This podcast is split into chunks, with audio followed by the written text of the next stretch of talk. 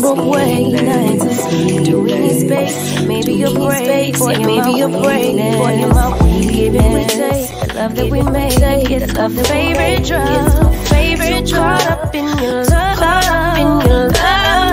Been trying, been trying, but yeah,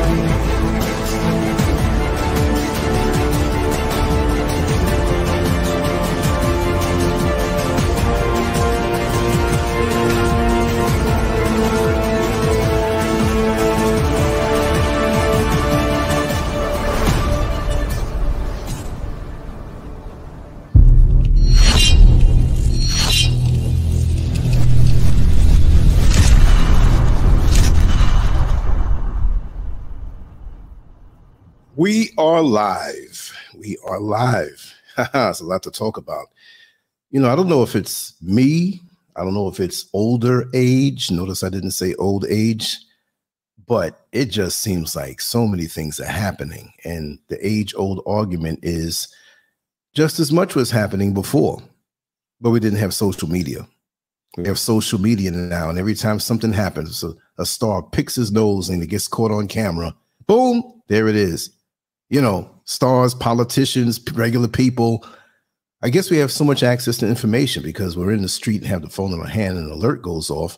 We get to see what's happening, but we don't find that out until we get home and watch the news if we ever see it back in the day. So I, I guess middle of the road, it's a little bit of both, but we're so information driven, and the information most of the time is not even something useless to us or useful to us. It's useless to us lots of times. So it kind of packs up our subconscious mind and kind of has us working slow on the other things we need to be focused on. Like I would tell jokes about people. And I have a overall name of people who send you stuff or talk to you about stuff that's really irrelevant to make you better. I mean, I have no problem living life, you know, shooting the crap about different things, but for some people, that's all it is. So I call them ministers of useless information. I got to put that on a t-shirt. ministers of useless information. They run you down. Hey, did you hear about so and so? It's like, what? Is this something that I can make some money with? Is this something that I can better my status in the world?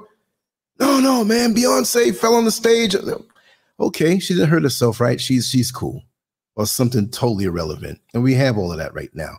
So that's poetic justice for the gossipers out there that they'll forever be caught up in a never ending circle of just gossip and they'll just spend their lives just chewing on stuff that's not going to do anything for them because you got to understand if we rate success by money which that's not really the way to rate rate it you know the, those who are the top money makers in the world have the same amount of time that we do. They have the same 24 hours in a day that we do. And other people have the same 24 hours but they spend it different. And then later on, the white man did it to me. We know the system that's out there to keep us in a certain place. We know it so well. We should have been masters of it. I know it so well in New York City. I was not going to get caught up in getting shot or getting duped into a fight that was going to get me stabbed up. I knew keep your butt inside. If you go outside and do something, there's certain ways you have to move. You know what I mean? So we, we're wise now. There's no way you don't know certain things. But then again, certain things are unfortunate in this world. And I take my my hat off to people who have to deal with unfortunate situations in this life. Just want to apologize for coming on a little later. I actually tried to stay up all day. I got about two out two hours of sleep last night. I said I'm going to push through it. I showered. Mrs. Scurv went up to the property. I stayed down. I showered, got myself clean. Started tinkering around on the website with some really minor things that you wouldn't notice on the back end. And I said, you know what? I'm going to lay down for five minutes. I left the lights on. I left the computers on. I left everything on as is. Left some food on the table and just went back there for five minutes and laid down for about five hours. That's the way the human body is. You can't trick it. You got to pay the piper sooner or later. So this is why I have a more laid back, you know, a little more. I don't want to use the word fluid because they're saying gender fluid. All I don't want to even go near that word no more right now. Uh-uh. It's like a person who said, you know, I'm happy and gay before it meant the gay gay, the the doodoo brown, you know, playing around and butt gay, you know. And after a while, people are like, hey, I'm not going to use that word that much. Let's just put that on the shelf. We're not going to push with that too much. Sister Oyala, how are you doing? Yeah, they're always talking. Royal Prana. Yes. Oh, this is a deep little thing you said here. Thanks for. You know, this thing is acting so funny. I'm trying to come on now, share it. Show, show. There it is. There is two timelines. It's your perception of things, it's your thoughts that make reality. Pay attention to goodness. Create your doing good, but good vibrations. Yes, that's what I do. Yeah, you're so right. I see these things and I just leave it alone, you know, and just let them brush by. That's why I can get so much done. Other than that, you know, some people it's like uh flies on on sticky paper, on fly paper. They can't get away, you know. So um it's sad that it's like that, but that's just the way it is. I'm trying to shut down this particular. Okay, good. There it is. Thank you so much. Naima, yes, yes. Peace to you. Much peace and love to you. And thank you for your passionate um, sharing of your point of view with religion and, and what they call spirituality. And yes, I want to talk about that. Matter, matter of fact, I might also just jump into that right now. Um, Wayne, welcome, welcome. Let me hide this, open this up. Everything's working a little slow now. For some reason, if we have a power outage out here and I disappear, hold tight because I will be returning on the phone. Okay, this happens frequently. Sometimes it doesn't happen for a month, and all of a sudden, three days, it's like 10 times. It's like, what the heck is going on here? You know? But yes, Harry Belafonte. Who doesn't know Harry Belafonte? There are a lot of people who don't. Isn't that something? Even with our youngsters, even with, you know, whatever generation you want to choose, we know these little, little this and little that rapper and little, little little little stupid, you know, little stink breath, little doodle in the diapers. We know all the little rappers, and we don't know Harry Belafonte, right? Now, everybody's not going to know everybody. But what are they teaching in our schools? When we talk about Black History Month, it's the same tried and true individuals, not that they didn't accomplish anything, but we need to go back before slavery. Our our history did not begin at slavery. That's what that's the problem that I have with these schools. With teachers in there that don't look like us. We're supposed to go along with everything else. Everybody has their history, but we're the ones who started it all on the planet Earth. But a lot of folks don't want that. They want it even. So whenever we have anything black, it's always buried in things multicultural. And we're diluted. No, it came from us. We are the original people of the earth. Tell it like it is. Well, it shouldn't matter. No, it does matter. If it didn't matter, why did why did you change it? Now, I'm not saying Harry Belafonte was back way back when we were beginning civilization and taught the world how to have plumbing, how to have philosophy. When they talk about the the Greeks and the Romans and all of this stuff, they got their stuff from us. Timbuktu, baby. We need to know that. This is why homeschooling is very important because it gives our, our children an esteem that someone else who down the line wants to oppress them. And we're not, you know, certain folks are afraid of the word oppression. still going on right now. Maybe it looks a different way, but it's the same thing. Financial, educational, you really can't fly the way you want to fly in America. That's why in this part of my life, I could not take it no more. Seeing it happen, seeing those of my people who just don't understand it and think I'm hateful. Well, you can't preach hate. I remember there was a certain wise individual, and I say that sarcastically because they weren't wise. They came from the Caribbean, very sheltered, and they would hear me listen to my Farrakhan tapes. So I'm not afraid to say that. Why should I be afraid to say that? Even if there are a few things that he's done recently that I question, it's the time that I came up in. And I used to listen to this stuff. You didn't hear it anywhere else. Nobody addressed the situation with the raw way that he did, straight shooting from the hip as he did. So people were afraid of him. And the first thing out of him, I can't, on our way to church to pray to the white Jesus, she went, Farrakhan teaches hate. See, she was one of those all inclusive Negroes. Now, nobody's being inclusive on us unless they want to boost their numbers to have somebody black or a woman or a gay person on their team as far as the government's concerned. Like, okay, well, you employ a black person, yes, and you employ a woman. That's why the black women get it a little more. Not hating on them, but that's how they do us in corporate America. Keep the black man out. So when you coming home with your money, it's like, Negro, what are you doing? I can't find a job. Well, you better find go, go, go harder. You have to. Like Brother Neil Frazier said, we need to get out of the mentality of trying to be a white man.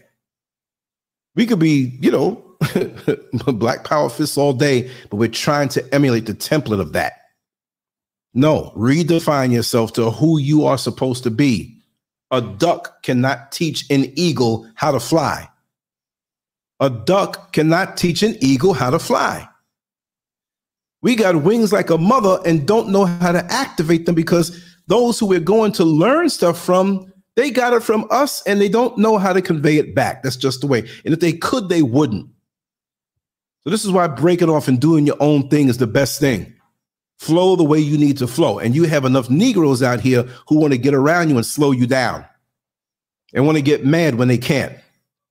And they're pissed off. They play their hand in trying to stop you. And now you're flying high and they can't stop you. They don't have the talent to keep up with what you're doing. They don't have the brains to do it. It's not for them to do it, but they want to do it like you. Don't ever feel bad about the talents that you have and the abilities that you have. Never feel bad about that. Anybody make you feel bad about that? There's something wrong with them, and you need to get away from them as fast as you can before before you get their mental cooties on you. A lot of a lot of eagles are walking around in our community acting like they don't know how to fly and they they don't believe they can fly. Walking around, man, I'm tired of walking. I just got to be a better way to get around and got all them wings and all that wind and they're not flying. And the teachers that taught you ain't teaching you how to fly because it's a threat to their community and their dominance over you. I got fired up with that.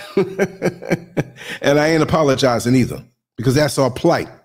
That's the things we have to deal with. And when people say, oh, why are you oh so angry? Angry, of course. Because if I can't ascend to where I have to ascend to and do for my generations coming behind me, you are messing generations up. You don't give a damn if we're extinct or we go away. As long as you can take our culture, as long as you can take our music, as long as you can take our customs, and as long as you can jump on our women. Ain't nothing like that in the white community or other communities but you don't want us to know. I know.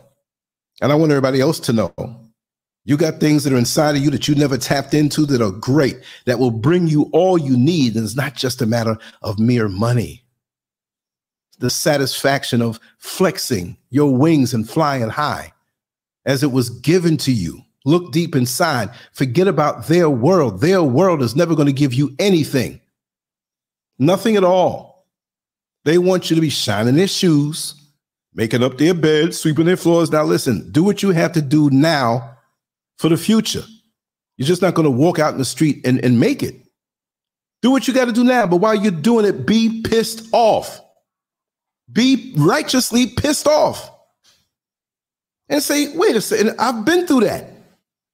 Wait a second. I, I need to be doing something better than this. I need to, why am I grinning? Because I'm not, I never hate on somebody else who's making more money. This is not just about money, it's about living the life you need to live. I look look at the next person who might be a little slow in the head. I'm like, wait a second. How did this end up like this? I have better in me for me, and I will do harder for me. I'm going to save that till we get down a little bit into the show. But we need to be pissed off if we're in the system. If you accept it and love it and like it and, and stay in your place, you're defeated and you're not going to accomplish anything of note in this life unless your slave master wants to give it to you. You see what I mean? So here we go. I'm going to read a little piece on Harry Belafonte. I, I, I could not tell you how, you know, we know him one way, we know him this way, we know him. This is a man who, it's like when I give you a rag and say, wring every drop of water out of it to the point where you feel that nobody else can wring out another drop of water he the Harry Belafonte rag, if you wrung it, water's it'll keep on going because he had so much inside of him. And I believe he he got out the majority of 99.999% of the seeds of greatness out of his soul because he's affected our lives so much, whether you know him or not. He was out there going to bat for black people. He could have just sat down and been a, a, a an entertainer you know, and a, funny note is that Farrakhan was offered a contract and he was going to be the next Harry, Be- Harry Belafonte, meaning that they were grooming him to come out before Harry Belafonte, then the big act would be Harry Belafonte. And he refused and went into the Nation of Islam. So he went and did one more concert and performance, knowing that that was going to be his last. And he walked away from that because he knew he had a different direction. And isn't it something how Harry Belafonte ended up being an activist? All of his life, a very powerful activist. So while it's almost uh, uh, something of a novelty when you see him singing, and you realize this man had more in him than just that. I'm going to read part of an article. It's, it's kind of long. I'm not going to, but for the sake of the show, when somebody li- listens to this five years from now, if we brush it off and just say a few little things, it's like, well, I mean, I can say Google it, but it's better when you hear it, right? Okay. Pro- prolific artist and fearless civil rights activist Harry Belafonte never minced words when it came to challenging perceptions of race, social justice, and pushing humanity to make the world uh, uh, to make the world a little better. Okay, I thought I saw something else here, right? Let me turn down my sound here. I am a man who perceives life in a certain way, a man who rejects things that defecate on humankind, who rejects anything that will not give people room for dissent, he once said. A warrior at heart who seamlessly combines soulful performances on in film and music with a fearless sensibility in matters of race and human rights. Belafonte died on Tuesday at age 96. Belafonte was born in New York City to immigrant parents on March 1st, 1st uh, 1927.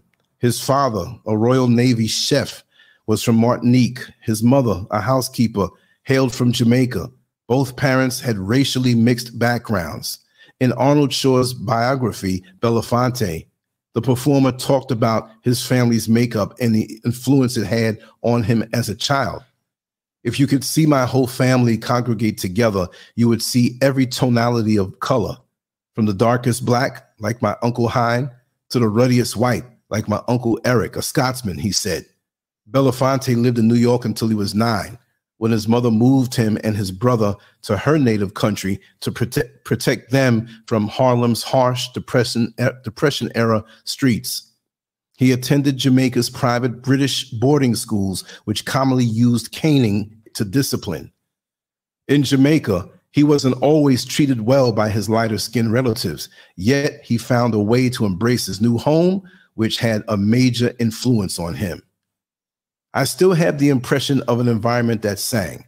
Nature sang and the people sang too, Belafonte said in Shaw's biography.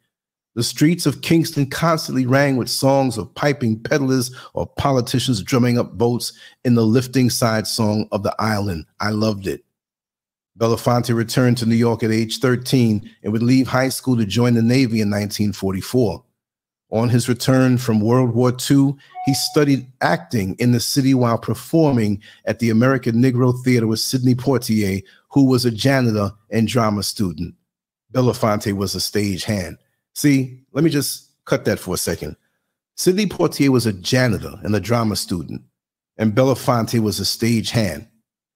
Look how they had humble beginnings, yet they became to be two of the greatest actors in the 20th century.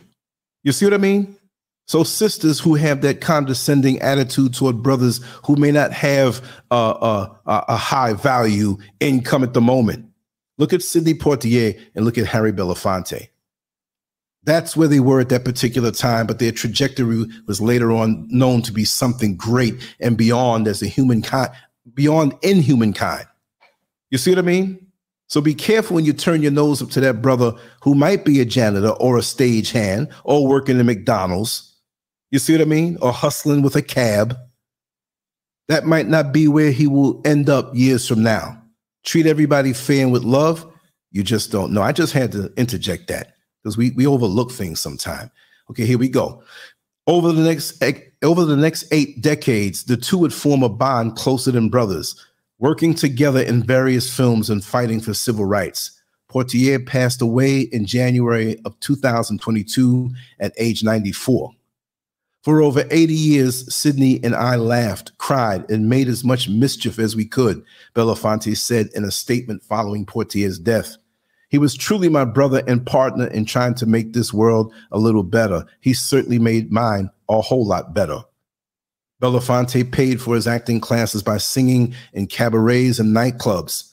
Thanks to his soft but husky me- melodic voice, his singing career quickly blossomed, landing him appearances in 1949 at New York's famed Royal Roost and Village Vanguard clubs. He signed his first recording contract with RCA Victor in 1952. In 1955, Belafonte recorded his first breakthrough album, Calypso, the first record to sell more than 1 million copies, which introduced Caribbean sounds to mainstream audiences. The album features what would become perhaps his best known recording, the Banana Boat song, also known by its popular call, Day-O. right. With his handsome, magnetic on screen presence, Belafonte landed a variety of strong leading roles, including Bright Road in 1953 and Carmen Jones in 1954. The, the latter, a black modernized version of the opera Carmen. Belafonte's voice, however, was deemed unsuitable and was dubbed by an opera singer. Isn't that something? In both films, he starred opposite Dorothy Dandridge. Dandridge. He pushed the envelope with his performance in Island in the Sun in 1987, which features a brief affair between his and Joan Fontaine's character.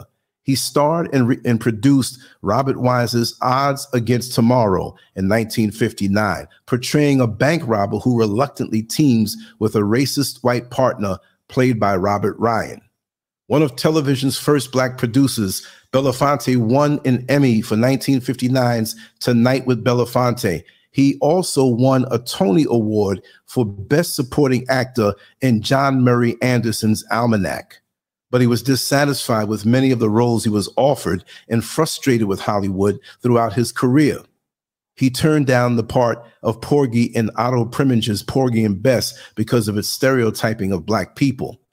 He abandoned film for music in the 1960s until 1972 when he played alongside Poitier in Buck and the Preacher. He also starred in Poitier's Uptown Saturday Night in 1974. After Belafonte was given Kennedy Center honors for lifetime achievement in the performing arts in 1989, he told the Ottawa Citizen, I couldn't help thinking how much of my life had been spent at odds with these people, with the establishment, and here they were honoring me. And that's something. For most of his career, uh, Belafonte focused on using his stardom to put the spotlight on racial prejudice and injustice. He stood side by side with close friend Dr. Martin Luther King Jr. and other civil rights leaders. He was on the board of directors of the Southern Christian Leadership Conference and helped organize the 1963 March on, on Washington. Now, he, he, he been doing this for a long time, right? He helped organize the 1963 March on Washington. I was born in 63. Now, here I am 60, and he's passed away at 96. So there are people out here that have been doing it. So for the younger generation out here who think uh, uh, uh, you wearing a shirt or a celebrity wearing a shirt, my president is black. That ain't doing nothing, especially when it's a president that's not doing something for us. So what I'm saying is that there's so many faceless people. Now to add on to that, the people that I knew growing up in Washington Heights and eventually Richmond Hill, Jamaica, Queens, I've known so many faceless people that have given up their life to fight in the foolishness of these fools in this system. So that that's where my roots are. This is not a fake thing where I put on an ankh and put on a, some kente cloth and talk some other people's talk. I grew up in this and I from the root. I wasn't grown then, but what I'm saying is that I was a little kid and soaked up the flavor of those times. And that's something that you cannot fake. Here we go. Belafonte was one of the organizers of the Grammy Award winning song We Are the World, which also led to the formation of the USA for Africa Foundation. In 1987, he received an appointment to UNICEF as a Goodwill Ambassador. He was also involved in the anti apartheid movement and many other humanitarian efforts in Africa. Africare presented him with the Bishop John T. Walker Distinguished Humanitarian Service Award in 2002 for his work on the continent. Belafonte remained outspoken throughout his life. His left of center politics got perhaps the greatest attention in 2002 when he compared President George W. Bush's Secretary of State Colin Powell to a house slave during a radio interview. And you know, the funny part is, Colin Powell is my cousin. Really, tr- really and truly. Yes, he is. Um, in 2006, okay, we're related by the McCoys in Jamaica. All McCoys in Jamaica related. We just couldn't figure out what sister it is that was it's crazy, crazy. And I got the proof. You go onto lancescurv.com and look at the Scurvin genealogy and you'll see it. Doesn't mean I knew the guy, right? In 2006, as part of a delegation that included actor Danny Glover and scholar Cornel West, he met with Venezuelan President Hugo Chavez, a staunch Bush critic and referred to Bush as the greatest terrorist in the world. a former President Barack Obama, Belafonte said in 2000 in a 2009 interview on English Al Jazeera that the election of the country's first black president didn't erase the problems of racism in the U.S. and that the president had played a minimal role in generating an open and honest discussion on the subject. In the aftermath of the 2010 Haiti earthquake, Belafonte, along with Glover and the Reverend uh, Jesse Jackson, signed a letter demanding that the U.S. focus on sending aid to that country instead of deploying to the military. The NAACP award Belafonte and Spin, Spingarn Medal in 2013 during his acceptance speech, he spoke on gun control in America. He also acknowledged previous recipients of the award who fought and used their voice to remedy the ills of the nation and urged Black artists to follow suit. Belafonte is survived by his wife, Julie Robinson, and four children, Adrian and Shari, his two daughters from his first marriage to Mar- Margaret Byrd, as well as David and Gina, his children with Robinson. And that's about it. And you know what? That was a short version of Harry Belafonte's life. That was a shortened version of his life. And just to see it here, let me let me uh, do you all a favor in the future and drop this uh, article link. And you know, sometimes they at the end of the URL they put all this extra stuff, and it's like you can't even open the link. So I'm gonna copy and paste this into the chat room and I just want folks to let me know if this opens properly for that article. That's the article that I just read. Mixed genre faves. I meant to answer you back, but I didn't have a chance. Um, we will talk. I'm just glad to see you here. I'm glad to see everybody here. As a matter of fact, I'm glad to see you here so much. I want to have a really good show. So, what I'm going to do is take the time and answer the call to nature because that is a real thing. So, give me one second and I'll be right back. Just give me one second. I'm gonna take a lot longer than a second. Be right back with y'all.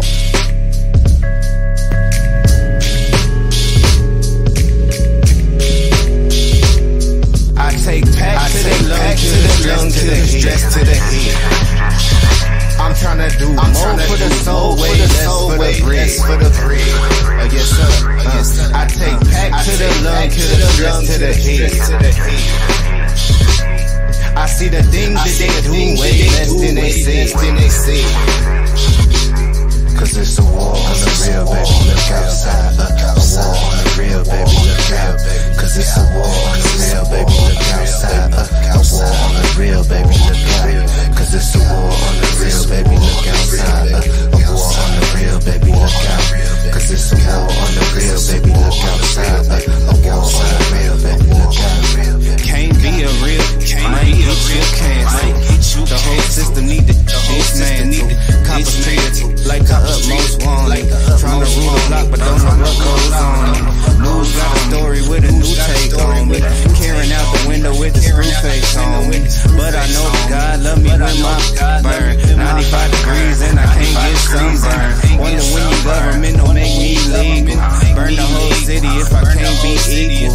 Get off my equal, please, Brad, I earn that. 400 years, how you still ain't learned I take pack to the lung, kill the stress to the head. I'm trying to do more for the soul, way less for the bread. Uh, yes, sir. Uh, I take pack to the lung, kill the stress to the head. I see the things that they do way less than they see. Way less than they see. It's a war on the real, baby. Look outside. A war on the real, baby. Look out. Cause it's a war on the real, baby. Look outside. A war on the real, baby. Look out. Cause it's a war on the real, baby. Look outside. A war on the real, baby. Look out.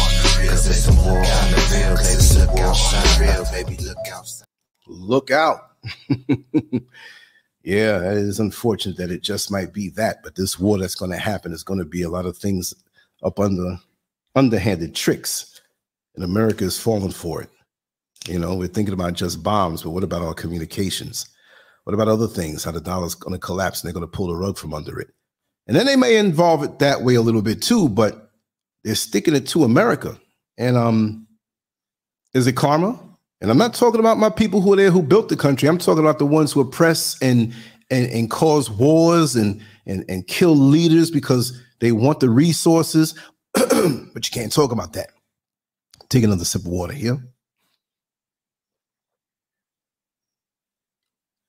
That's why I'm always running to the bathroom now, but that's a good thing. Okay, let me get right back on it. Now, where was I? Where was I? Where was I? Let's come back to it. Okay, yeah, let me see something here. I didn't see the chat room when I was reading, so just please forgive me if I didn't acknowledge um, everyone here. Akachi 1972 said, Lance, you and I may be related as well. Colin's mother and my grandmother's are cousins by the mother's side. His mother and grandfather group of same. Oh, we are. Let me find this article while we're on that topic. For real, for real. We have a little digging to do. And um, with what you just told me alone, I already know. We just have to pinpoint exactly where. Now, my genealogy was done by an actual Caucasian who got funky with me on the show a couple years ago. I thought we were cool, but then again, he had to give into his nature. And he was married to a Jamaican woman, and that's what he does genealogy. Did it quite well. So he asked me during one of the shows, he texted me, and this was way back in 2011, I think. He said, Lance, can I do your genealogy? Because there's so many similarities and I know so much about Jamaica. I said, sure, go ahead. The next day he had it. He already did it. he already did it. And then waited for my AOK. I'm typing this in now. I'll get back with the show. I just want to this. It goes into a lot of detail.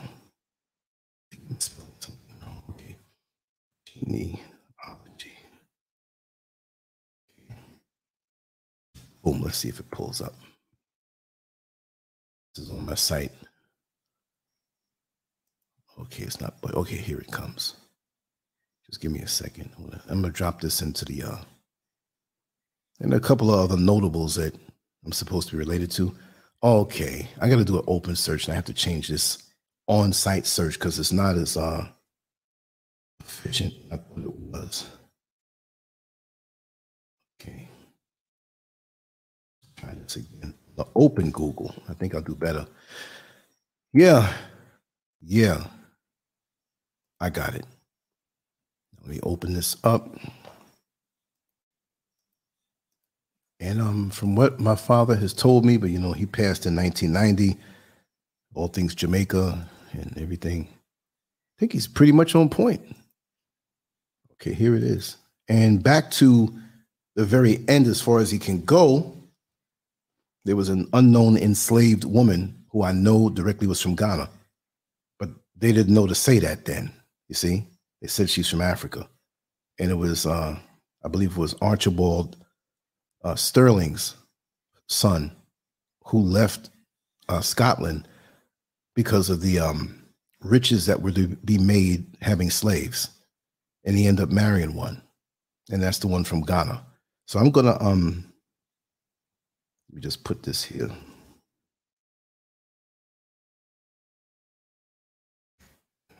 This link. Those who may be interest, interested just to take a look. It has the stuff about Colin Powell and all that too. So it comes all the way up, and I'm gonna have to add on to it, right? Um, okay, let me go on and continue on where I had left off. Just let me know if the sound is okay. And my father was from uh, St. Anne's, Brownstown, St. Anne's. Yeah. Yeah. Any Scurvin out there is related to me. And there's a whole lot of them. My grandfather was a something else. He was doing a lot of tipping at night, but he was a successful business owner that had a bakery down there. And from what I hear, for a long time, they were making some good money and lived very affluent until the business crashed. That caused a lot of heartache. That's what I remember, I remember my father telling me. My father went to the British Navy and eventually came to America and started his own business. You know, so all of that, I got that. I know that part. yes. D. Griffin in the house. Glad you're here. Kwame, brother Kwame, mixed genre faves, of course. Glad to see you here. It warms my heart over. Sister Oyala Ren H. Yes, Portia Mitchell. Keep I keep going. I, I know I missed some names of this. So let me just keep on going. And I want to speak about Don Lemon. I'm not going to read anything off, but I had to, you know, show the honor on this show. We've never talked about Harry Belafonte, and it's like he passes now and all of a sudden. And there will be people that I'll be speaking about that are living, that I record certain things and put it out there like an archive. Because a lot, a lot of people that come out here in YouTube land have got the benefit of what the hard work was that many people that came before us did, and we don't acknowledge. I'm not too big headed to, to, to think I don't need to acknowledge these who came ahead of me. Because whether you knew Harry Belafonte or not, what he has done has affected your life, whether you knew it or not, as, as is so many other people. But these little rappers out here, we teach or, or allow our children to go out and think that they're doing something because they push their faces on social media and you can recognize them faster. But you look at Harry Belafonte's face and they would not know who it is. And that's a damn shame. Too many people out here don't know enough, and that's how they keep us away from our culture. But you you think with the Jewish culture, that they would that they would, which is really ours, and you know that, right? But what I'm saying is that you think they're going to make somebody forget? They talk about never forget, and for us, it's like forget. Forgetting is our culture. It seems like because we don't know nothing about ourselves, how great we are, how the whole world has benefited from our presence being here. We are that world that they stood on, and every single thing they have is from us, some way or another.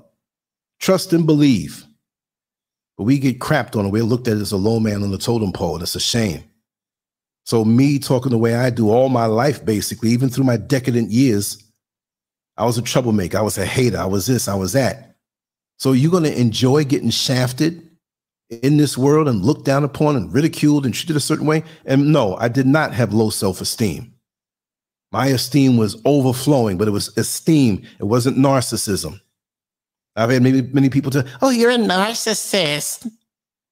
These people who say that, you got low self esteem. You don't like what you see in the mirror. You don't like the thoughts you think in your head, and you don't understand your mission. I love every part of me. I love I love the way I talk, even when I stutter. I love the way I look. I love the way I think because I'm a giving person and my thoughts are not just my own. I love how my creator made me, and you should love how you, your creator made you too. And I know things happen in this world to go against that. I understand that. And we're going to talk about that toward the end. That's why I put that one last about the bitter taste of betrayal. And I want to speak about uh, the central bank digital currency also. Matter of fact, I want to talk about that right now. I'm going to read off something short. I'm not going to go too long into it. I just want to talk about the disadvantages of what they're pushing with this digital currency, which is which is coming out this year, I believe, in Europe and someplace in Europe. They pushing it right? What is digital currency? Digital currency is a form of currency that is available only in digital or electronic form, electronic form. It is also co- called digital money, electronic money, electronic currency, or cyber cash. And this is not what happens now. This is not what's going on right now. We think, you know, because we're easing into that, it's a whole different ballgame when digital currency really hits. Key takeaways Digital currencies are currencies that are only accessible with computers or mobile phones because they only exist in electronic form. People think that's a big advantage, but it's not. It's only accessible with computers or mobile phones. It doesn't exist anywhere else. You cannot draw cash with digital currencies. You cannot pay the dude for cutting your backyard. You, you, you can't have a person come and change your brakes you throw them a little buck, few bucks. You can't do that. You can't have a, a, a, person come by and you do their hair in your kitchen and they pay you with, with this. No, they can't do that. And if they do, and if they can, it's seen by the government. And there's another sinister twist behind that. Here's another one. Typical digital currencies do not require intermediaries and are often the cheapest method for trading currencies. Yes, they're going to tell you that. They're going to tell you you can go direct. You don't have to have any fees taken out. Maybe in certain cases, I'm not sure because they're not there all the way yet. All cryptocurrencies are digital currencies, but not all digital currencies are cryptocurrencies. Uh, there's going to be a lot of ignorance until the reality hits. Here's another one. Some of the advantages of digital currencies are that they enable seamless transfer of value and can make transaction costs cheaper. They say, and can make transaction costs cheaper. There may be some. And it's instantaneously, it's done. It's like there's no wait, there's no pause. Some of the disadvantages of digital currencies are that they can uh, uh, volatile to trade and are susceptible to hacks. Of course, anytime you go in the cyber world, there's somebody there in the cyber streets waiting to hack you. You know, they're hacking a lot of uh, YouTube channels now. I mean, really bad. I keep up with this stuff. A lot of folks watch YouTube, but a, a lot of them don't do it and go deep to see what's going on. And there's ways of doing that. Be careful. And this is just just has nothing to do with digital currencies. I'm just saying this for myself. I'm just running my mouth right now. But be careful with your email. Be careful about clicking these daggone emails that come your way. If if there's a bank or a social media platform or anything that reaches out to you don't just take it for granted because there were a set of people who I knew who they were right? I knew who they were. I mean in my face flesh and not flesh and blood like they were flesh and blood to me but flesh and blood in front of me there was a circle of people that would they would so determine in the name of a group to get a hold of my email to get a hold of my all of my sensitive stuff. I'm not afraid of naked pictures that I took 30 years ago floating around. I don't care about that. I'm oh, 35 years ago, 40 years ago. You know, but people want to get in your stuff to get other things. And I never let it happen. Even when I told them, I said, sure, that'll be the best way. Sure, no problem. I'm like, never. That's when I begin to see a lot of red flags for the snakes that used to be around me. Right, they were so hung up no, I can handle things for myself. Oh, you need help. You do so much online. Uh, she, she can help you. This this person who you don't even know their name that you met down the road somewhere. Are you crazy? My spirit already tells me what's up, and it was true. So be careful. I used to have people send me well doctored emails from YouTube, but in the YouTube uh, uh, email address, there was a dot there that shouldn't have been. A dot that would have been often overlooked by most people. And once clicked, they would have been in and had your stuff. And there's other ways to protect yourself big time. And I am protected that way. But then there's other ways that are coming out new that you're not protected, but you got to be deep in that to know. Just be very careful with anything you do. If you're subscribed to some type of news or whatever, make sure to unsubscribe it. Don't click and open anything up. Have more than one email. Have the one for the, I mean, serious stuff that you do with your banking, whatever it is that you do with your uh, uh, cryptocurrency, and all the other, you know, yin yang stuff and, and, and media takeout and TMZ and, you know, little naked pictures you look at. I don't know, whatever you do, keep it on the other one but keep it where everybody's sending you something you know. I have a crap ton of people send me stuff. Oh, I can bring you to a higher SEO and you can rank higher on the Google. I don't know who you are. I don't even open it up. I see that in the title. I'm like, bring, you're gone. And as far as people having access to, people can be on a mission. You don't even know it. You got to cut them out too. No access. A lot of agents running around here. Let me get off that rant. Let me go back and just read one more uh, paragraph, and that's it, because this is a long article, and I would drop this inside the chat room also. I always like to stay transparent and do that. Digital currencies do not have physical attributes and are available only in digital form. Transactions involving digital currencies are made using computers or electronic wallets connected to the internet or designated networks. In contrast, physical currencies such as banknotes or minted coins uh, uh, and minted coins are tangible, meaning they have definite physical attributes and characteristics. Transactions involving such currencies are made possible only when their holders have physical possession of these currencies. Digital currencies have utility similar to physical currencies. They can be used to purchase goods and pay for services. They can also find restricted use among certain online communities, such as gambling sites, gam- gambling portals, or social networks. Digital currencies also enable instant transactions that can be seamlessly executed across borders. For example, it is possible for a person located in the United States to make payments in digital currencies uh, to a counterparty residing in Singapore, providing they are both connected to the same network. Hmm. There's a lot more interesting stuff here to read, but I want you all to read this. Okay, let me grab this link. And there's a gazillion other, it doesn't have to be this one, but just get hip to what's going on. So I'm going to just speak on a, a, about a bunch of things that I um, found out.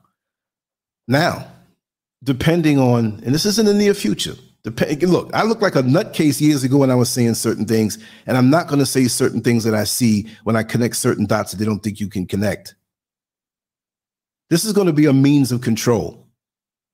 Imagine there's no running away from a traffic violation, there's no running away from a bill you have to pay, there's no running away from child support. They will go in once everybody is set up this way because there'll be no more cash and just start taking your stuff. Nah, don't be worried about going to jail. No prison sentence for you, but you're not going to have no damn money in this lifetime. You're not going to find a way to get around it. If you owe, they take because it's digital. So if you're making a thousand dollars a week and you owe so much money for whatever, whatever, whatever. See, if I say it, certain people are going to get mad, but you know what you're running away from. It's just taken out. You have nothing. Will they have a heart and say, we're just going to take half and leave you some to live with? I don't know. Understand this. If you have the cryptocurrency coming to you from a job, from, from something you do on your own, but you're outspoken on social media, they'll do you like they do the people in China right now.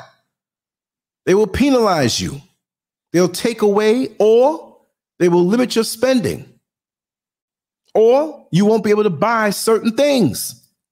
Is this the mark of the beast that they're talking about, about buying and selling? Who knows? But it's damn sure looking like we're moving closer to it.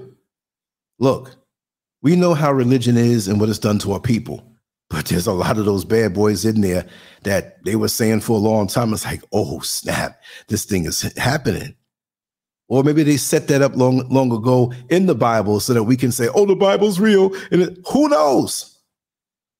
But the script is being played out, whether they made it or whether they prophesized it. We don't know. But it's happening. But it's happening quick. I mean, look at the last 20 years since 911. 20, 20, 22 years.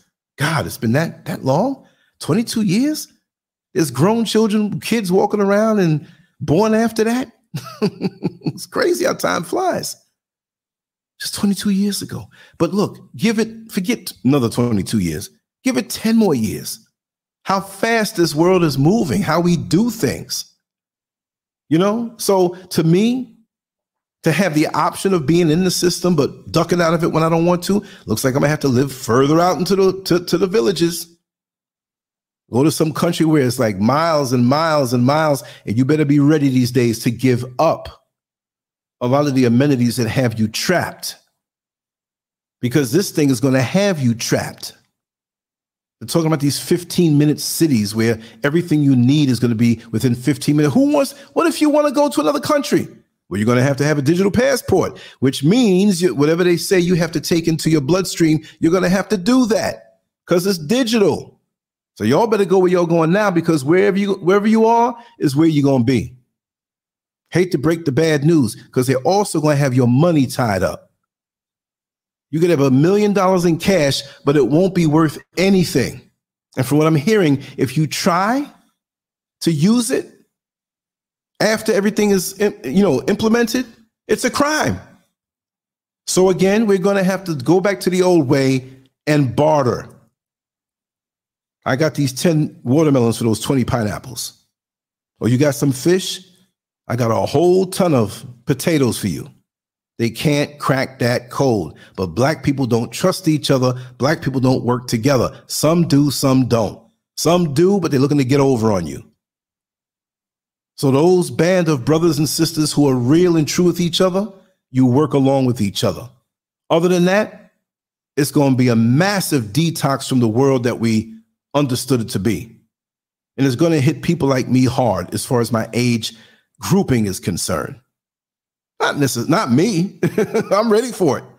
I'm ready to let certain things go. These computers that you have, you can click a button and Google. Do, nope, nope, nope and what they say with the war, especially with uh, China circling around Taiwan and setting up to do something real soon.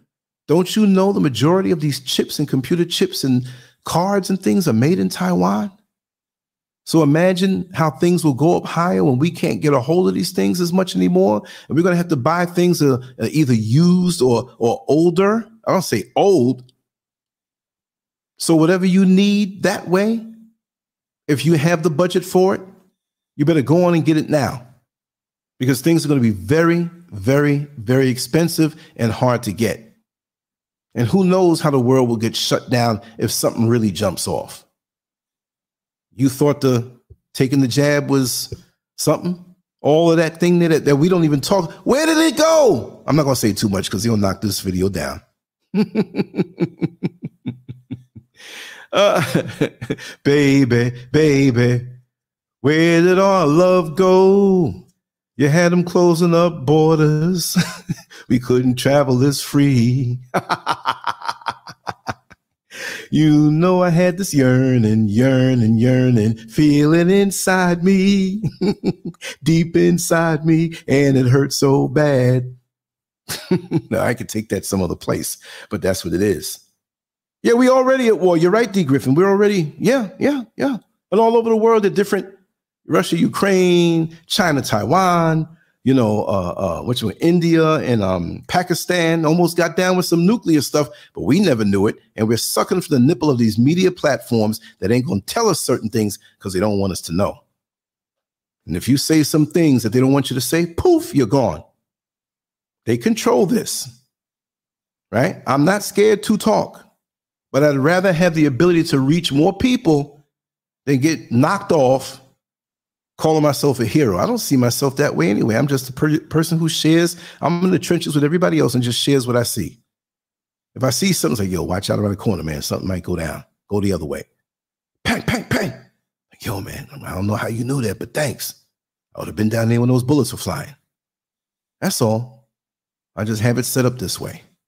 I'm just as regular as anybody else. I just open my mouth a little more. But yeah, they watch you.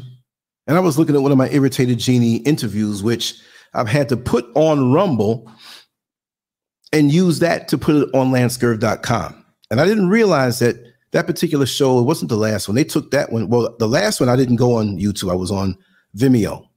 And Vimeo was told and instructed to shut me down, even though I paid for the year, a premium account. Them people there that Kanye had a problem with, and they would mess with my site and went to Vimeo. What? So now I have to fill in so many posts that are empty now because it says video not available.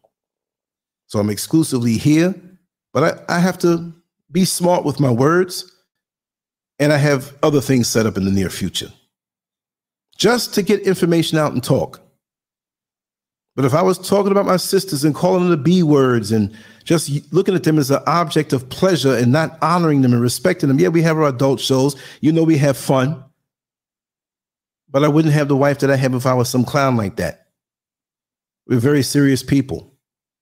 But I know we have to mix things up. You go to the five star restaurant, have a nice dinner, but the kids that are there may not like that. They may not like the dessert you get. So you got to cater to the kids. You got to cater to everybody. You got to have, have, have an entrance from every different mindset onto the highway of wisdom and knowledge. And I'm not the one who knows all of this stuff. We all share it. I pale in comparison to what is here right now in this very chat room. I'm sitting here go and I go back on the shows. I'm like, wow, I'm writing stuff down, researching and learning. So I thank you all for being here. You see what I mean? So you know, exactly, hillbilly. That's why I came out here to West Africa to do what we're doing. Exactly. And that's why they don't want you to have land now. They makes the, or, or they twist us away from it. It's too corny. Farming is too corny, but it's farming that gets us the food that we eat. It's some level or another, right? So let me just continue on. Did I drop that um, link? Let me see. I, will drop it again. Okay, you get a digital currency, you know. But understand it's not just this shiny new thing that's going to make things easier. When they give things to you like that, it's always at a cost. You realize you have a big noose around your neck and you're the one who helped tie it in. And if we all really get together across all boundaries and say, no, we don't want this, what, what are they going to do? What are they going to do? And sacrifice and, and live below our means with the cash and say, no, this is not how it's going to go. But we're like sitting ducks and they pr- present stuff to us and they want to tie it into certain things. And by that time, when they do it, it's too late and you realize that you could have made a change. You see what I mean? So that that's that that's what it is. I dropped it in there. I'm to clear it off my screen here. Also, the Harry Belafonte article. I have so many screens up.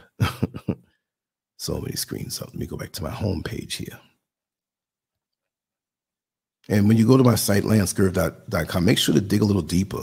You know, make sure to go into the side there where says search for specific posts or search on past archives and pick a year and pick a month you know, go by the sidebar widgets and click on different things. It leads you right to old stuff, old shows. We've been doing this for a very long time. And not just a very long time, once a week, sometimes several times a day on some level or, or another. That's what we do. And when that place is done, woo, we going to war because we're going to put out some content. I'm going to wake up, eat some breakfast, help Miss Scurv in the yard, come on in, do a live stream, lay down for an hour, get up, do a little workout, come back, do another live stream, record something, go out there and help in the yard. Boom, lunchtime eat some lunch, come back, do another little thing. This is gonna be stuff done all day effortlessly. See, that's what I wanted. That's that's the plan, right? You got to have a plan and you have to have a goal. If you don't, you'll be just out there floating around in cyberspace or space. Whatever happens, whatever way the wind blows, that's where you go. You don't want to live like that. And cross your fingers for me because my old Twitter account might be coming back.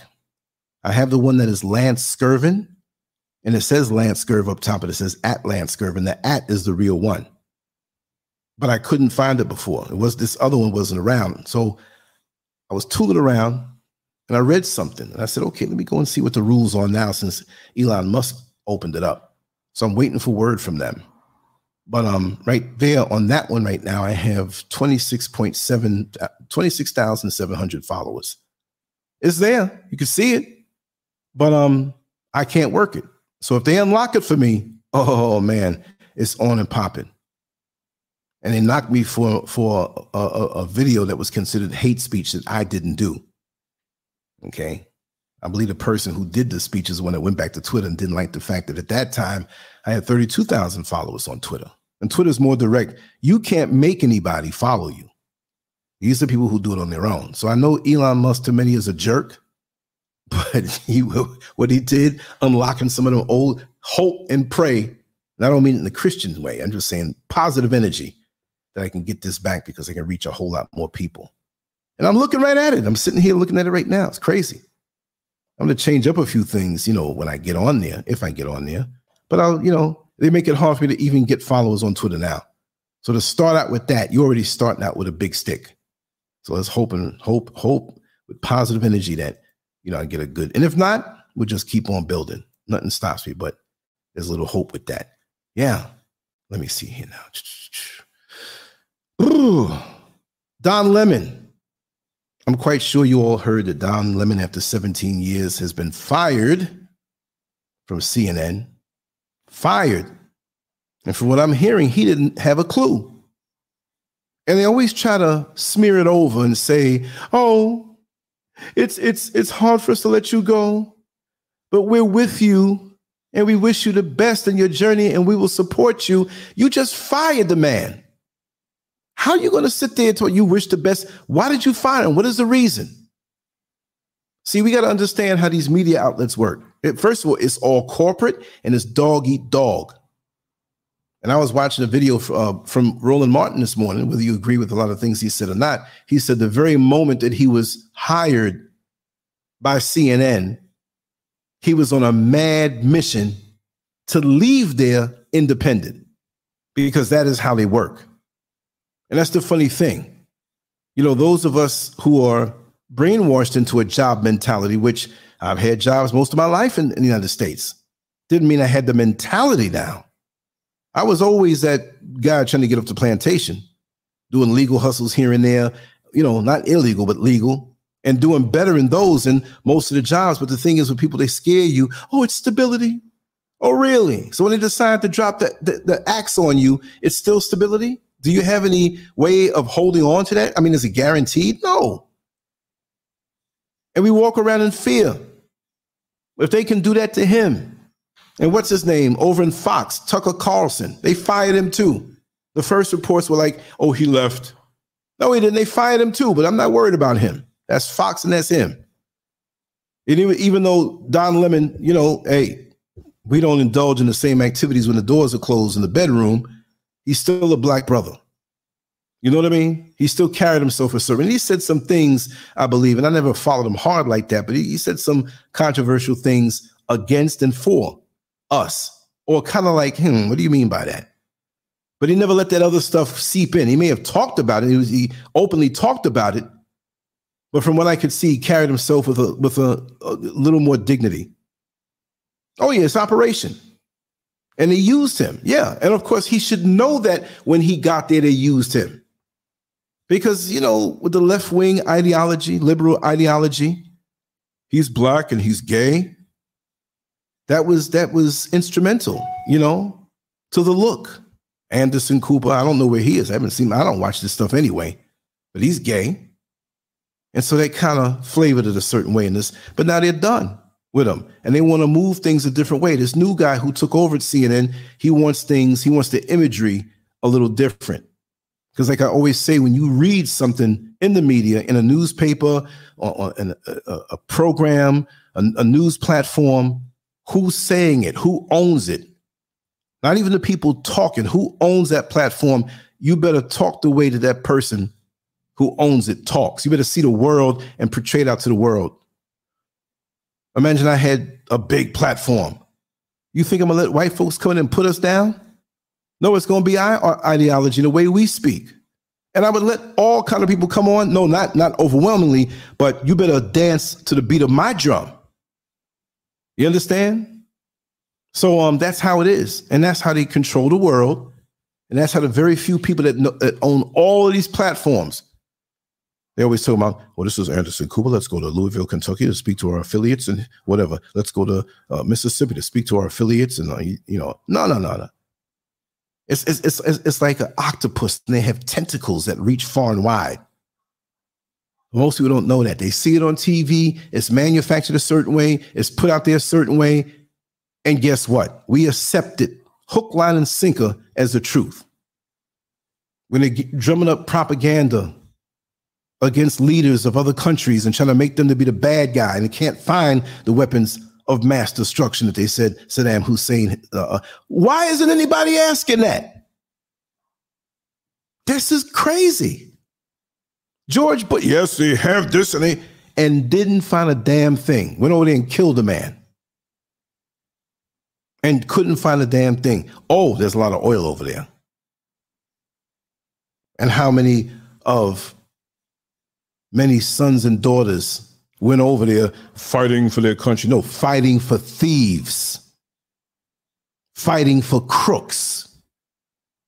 You leaders who rule over senators, congressmen, presidents.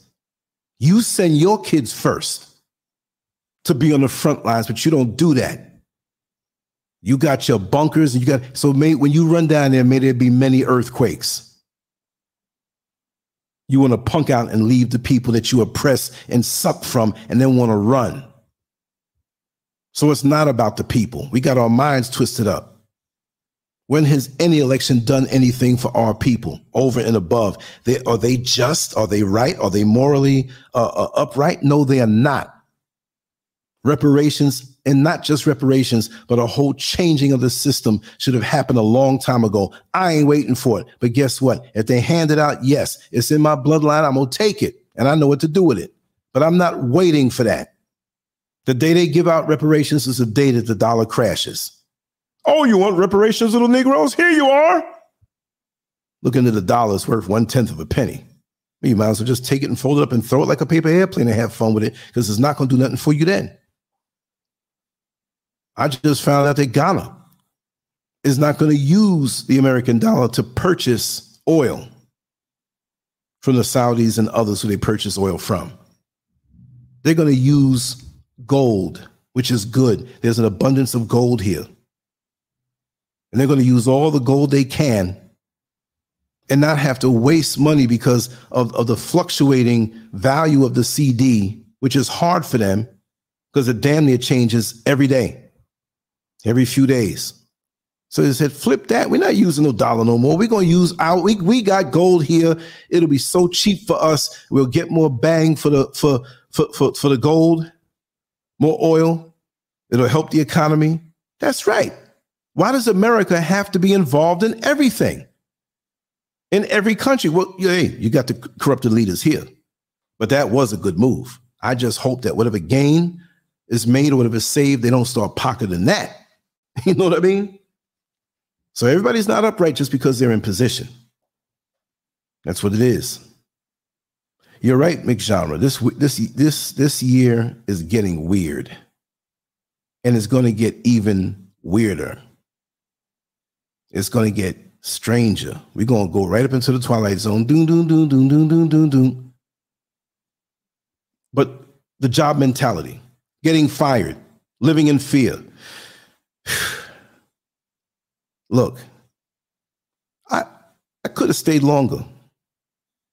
Some might say I should have stayed longer in America on the job before I retired. And I say I'm glad I did it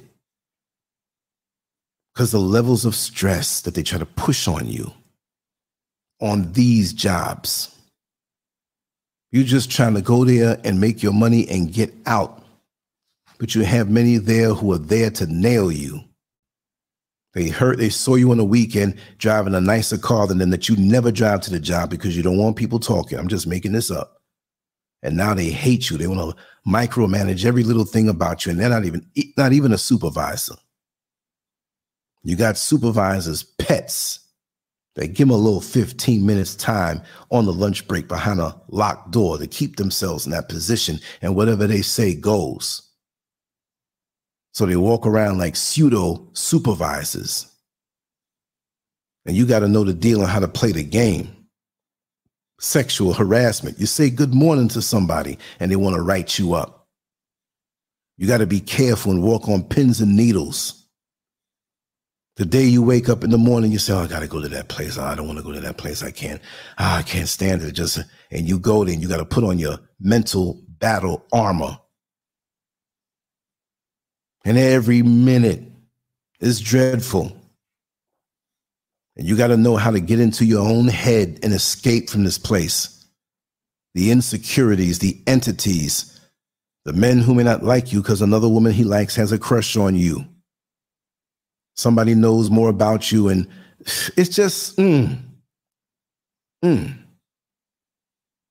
everybody jockeying for position not everybody but i mean just like kissing butt and all of that. Going what, what kind of what, what kind of mess is this?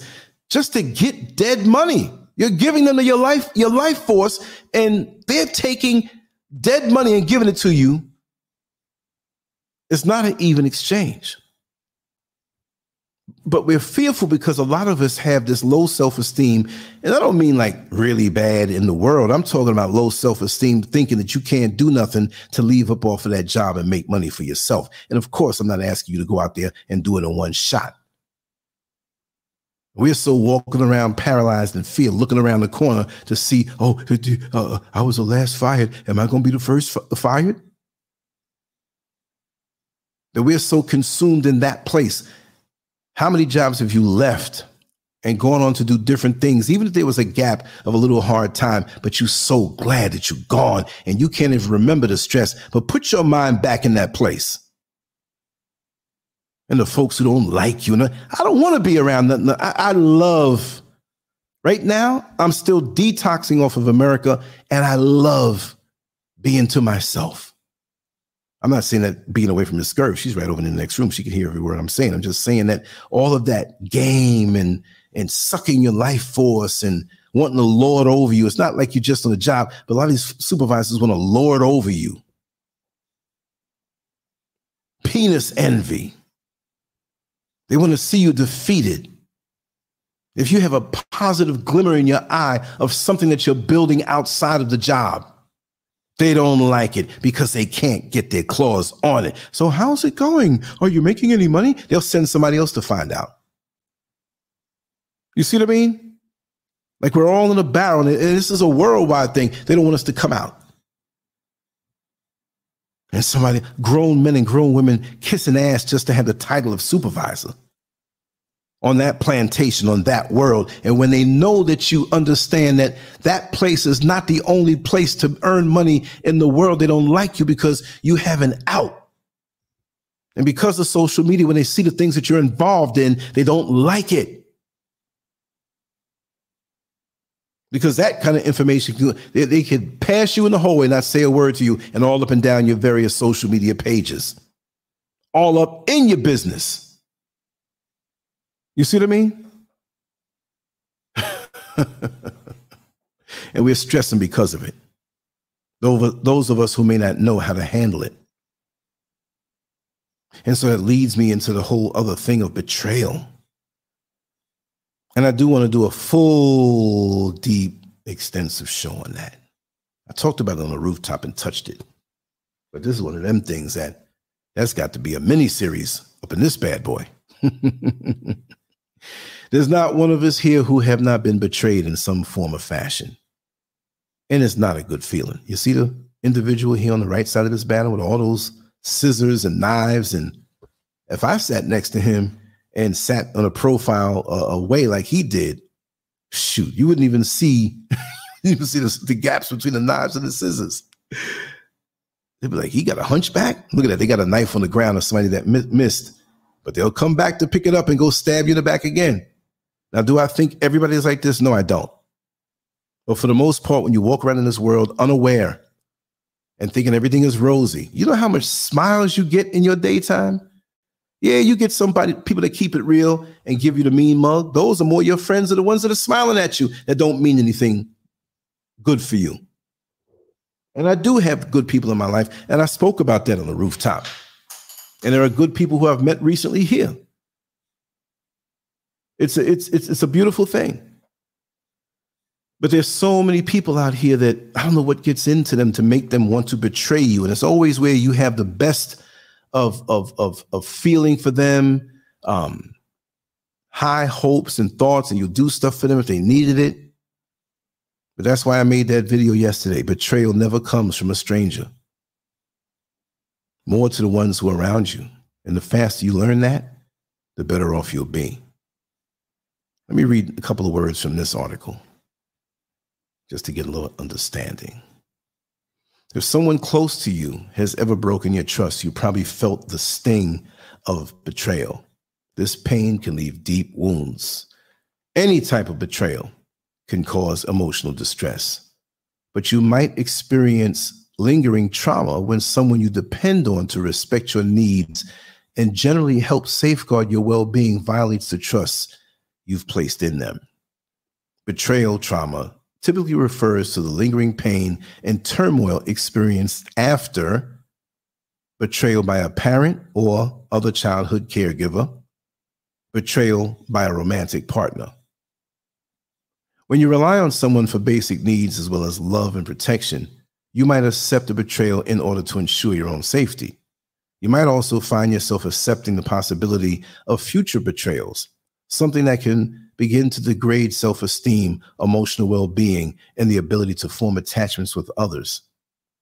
Betrayal trauma was first introduced as a concept by psychologist Jennifer Freyd in 1991. She described it as a specific trauma that happens in key social relationships where the betrayed person needs to maintain a relationship with the betrayer for support and, or, or protection. Betrayal trauma theory suggests harm within attachment uh, relationships, like relationships between a parent and a child or between romantic partners, can cause lasting trauma. People all often respond to betrayal by pulling away from the person who betrayed them, but when you depend on someone to meet certain needs, this response might not be feasible. Children, for example, depend on parents to meet emotional needs along with food, shelter, and safety needs.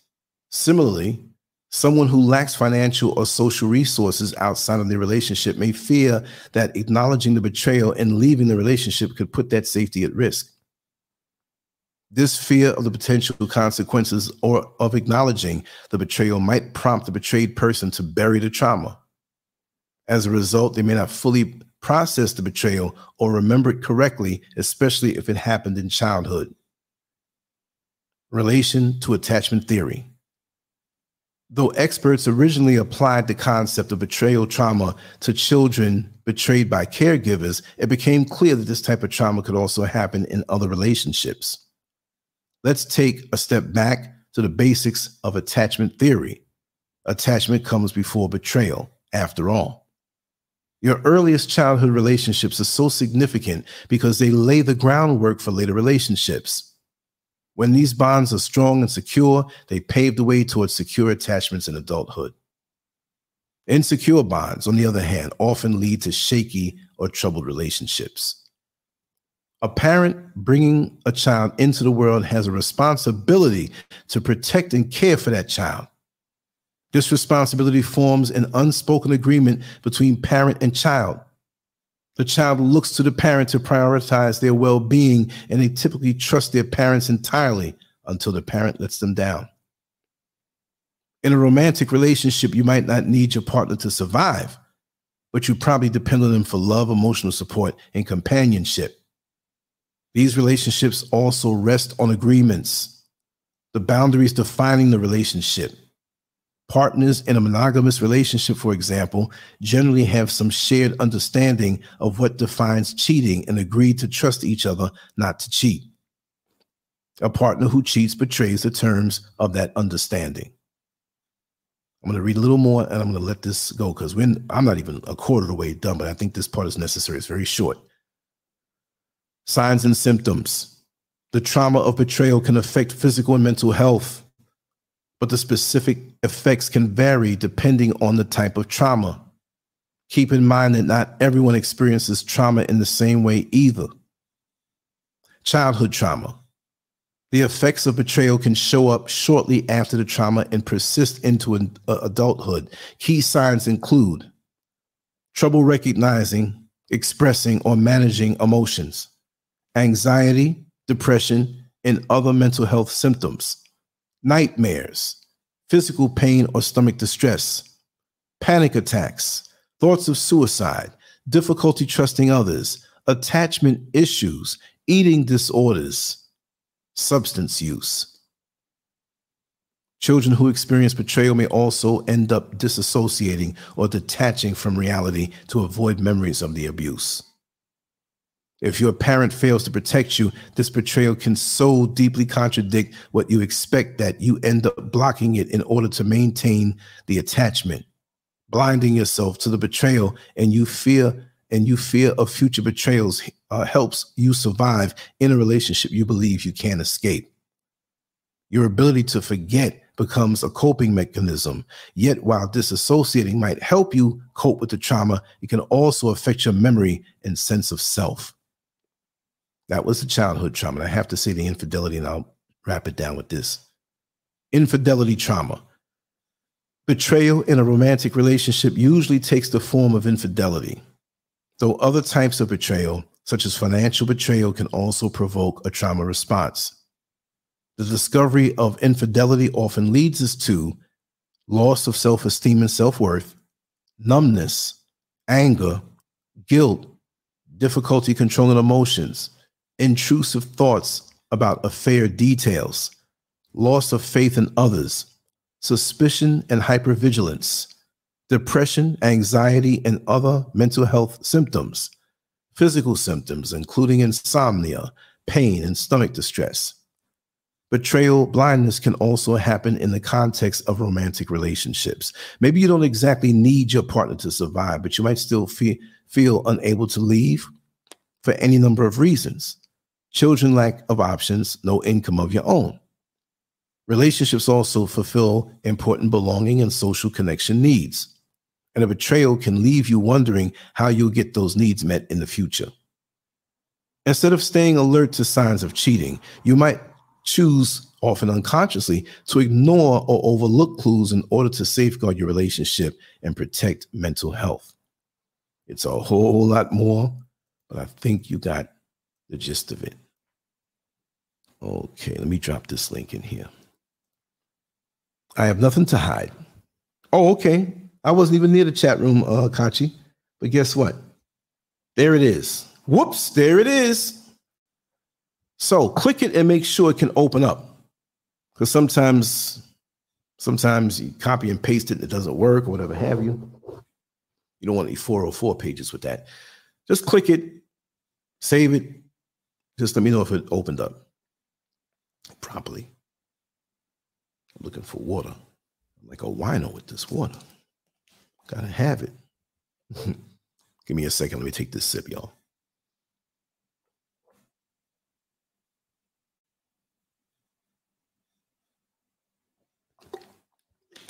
I started late. It's 1:17 a.m. over here. But I'd rather start a little late instead of rushing and not getting things together. Okay, great. Thank you, Mixed Genre Faves. It opens up. It's a good thing. And I want to constantly talk about these type of things because you just can't have a show and say, oh, okay, everything's all right. No, no. I like to have some call in sometimes and, and just discussions and anonymous stuff. And because there are a lot of people that are going through stuff. And, you know, if I can help in any kind of way, I will, even if it's just to be an ear to talk to. Anybody want to come in and, and have something to share? I'm going to talk a little bit longer. Then I'll open up the uh, conference line. Mrs. Scurv is going to get up early and do something different tomorrow. So I want to kind of wake up there with us. What I might do coming on the conference line, I might just get on the phone the same way and take a little walk, even though it's so late. It was so funny. I tried to stay up like stay up like 12:30, end up sleeping for five or six hours. I woke up at 6:23. Sun just left. Just a little bit of light in the side, side by the mountains over there. I'm like, oh man, I'm gonna be up all night again. You know, but it was a deep sleep. I surrendered. Usually I'm fighting it because it's like, do one more thing, Lance, do one more thing, Lance. Get in the middle of the night to go to the refrigerator, you pass the computers and they're calling you. computers calling, calling. oh, that's the way it is. But yeah. Okay. You're right. You're right, Mick Genre. The act of betraying someone of something for the fact or the fact of being betrayed, violation of a person's trusted confidence or more. Yeah, exactly. Exactly.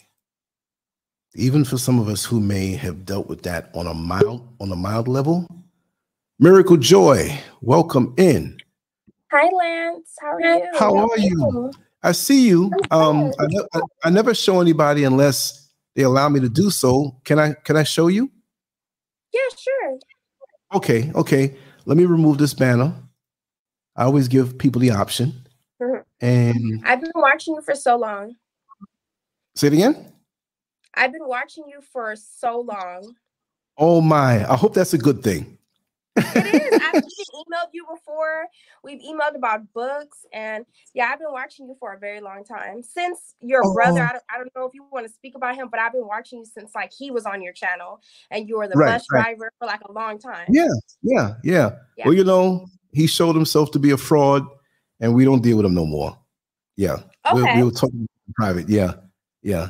And um, Fine. like I said, the close thing, you, you know, when you you know it's bad when your sister don't mess with you. You know what I mean? So that speaks for itself. Oh my gosh, that's crazy. It's so funny you Mhm. say that because that's why I wanted to come on because my boyfriend originally told me about you. I've been with this Really? guy for so long, Lance, and he like put me Wow. onto he put me onto other people on YouTube. And it's crazy because like as we speak right now, he's in Yes. custody in another country, like that we went to go visit. I'll say Right. in Mexico Sorry to hear that. Mhm. yeah he's in custody um he'll be out in a few months but the thing about him is it's funny because i have like a really big issue with his family i don't get along with his family like the way i grew up is so Right. different than like how his family acts and like where they Oh, came from we got to talk and- about that. We got to talk about that. I'm gonna come on, tell me about it as I've much as you can. be there for him, Lance.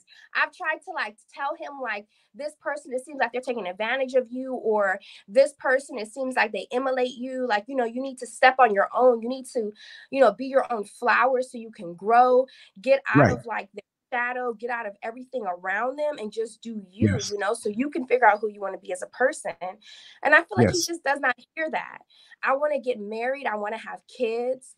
I'm entering my late 20s and right now i just feel like with him being away for what's going to be a few months um it just Right. seems to be a you know like a roadblock it's something that i don't want so i just Right. feel like during this time it's like giving me a time to think about like my career and even just like moving on because i feel like he has not really like taken advantage or you know sh- shown action like what he has in front of him and it's like very Yes. disappointing so when i if i go back to his family for a second Mhm. his family, just like in the nicest words possible, they're not my cup of tea.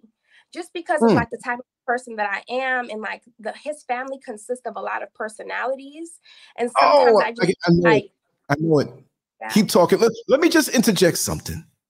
okay. Your light upsets, and see, I would show my face, but I'm sweaty. I didn't groom No, myself. okay. You know, I'm in if my I don't office. shave- I'm, know, I know, but but but you're you're a lot nice nicer looking than I am. So so everybody said, "Oh, she's so pretty. You're very pretty." And your spirit, it's not just the physical face; it's your light, right?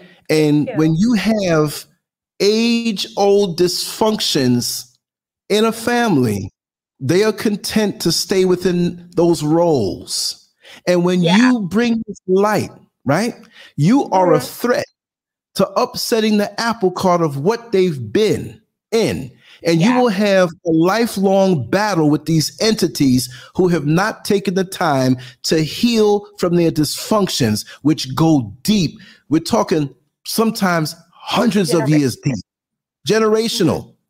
You know, Yeah. I mean, I mean, and you can't even call it a curse because they they feed it themselves. They keep it alive. They don't want to face anything and they will find a way to make you wrong.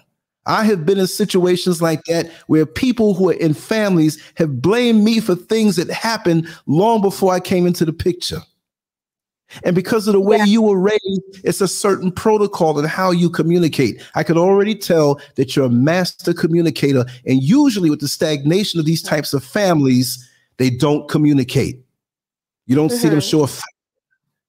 Everything that you do and you're used to sh- shows them up. But go ahead. I, I want to hear what you're saying. I won't interrupt until, you know, course, it's your show. So I'm just coming on because I happen to listen. Like, um, I took Yes. my mom to the store. She came to visit me for the time being that Mhm. my boyfriend is away, you know, to just give me like moral support, but just support all around. I have a really amazing mom, you know, like um, I'm an only child. And going back to the whole trauma thing, I grew up without my dad, but I grew up with my grandparents, my mother's Mhm. fa- family.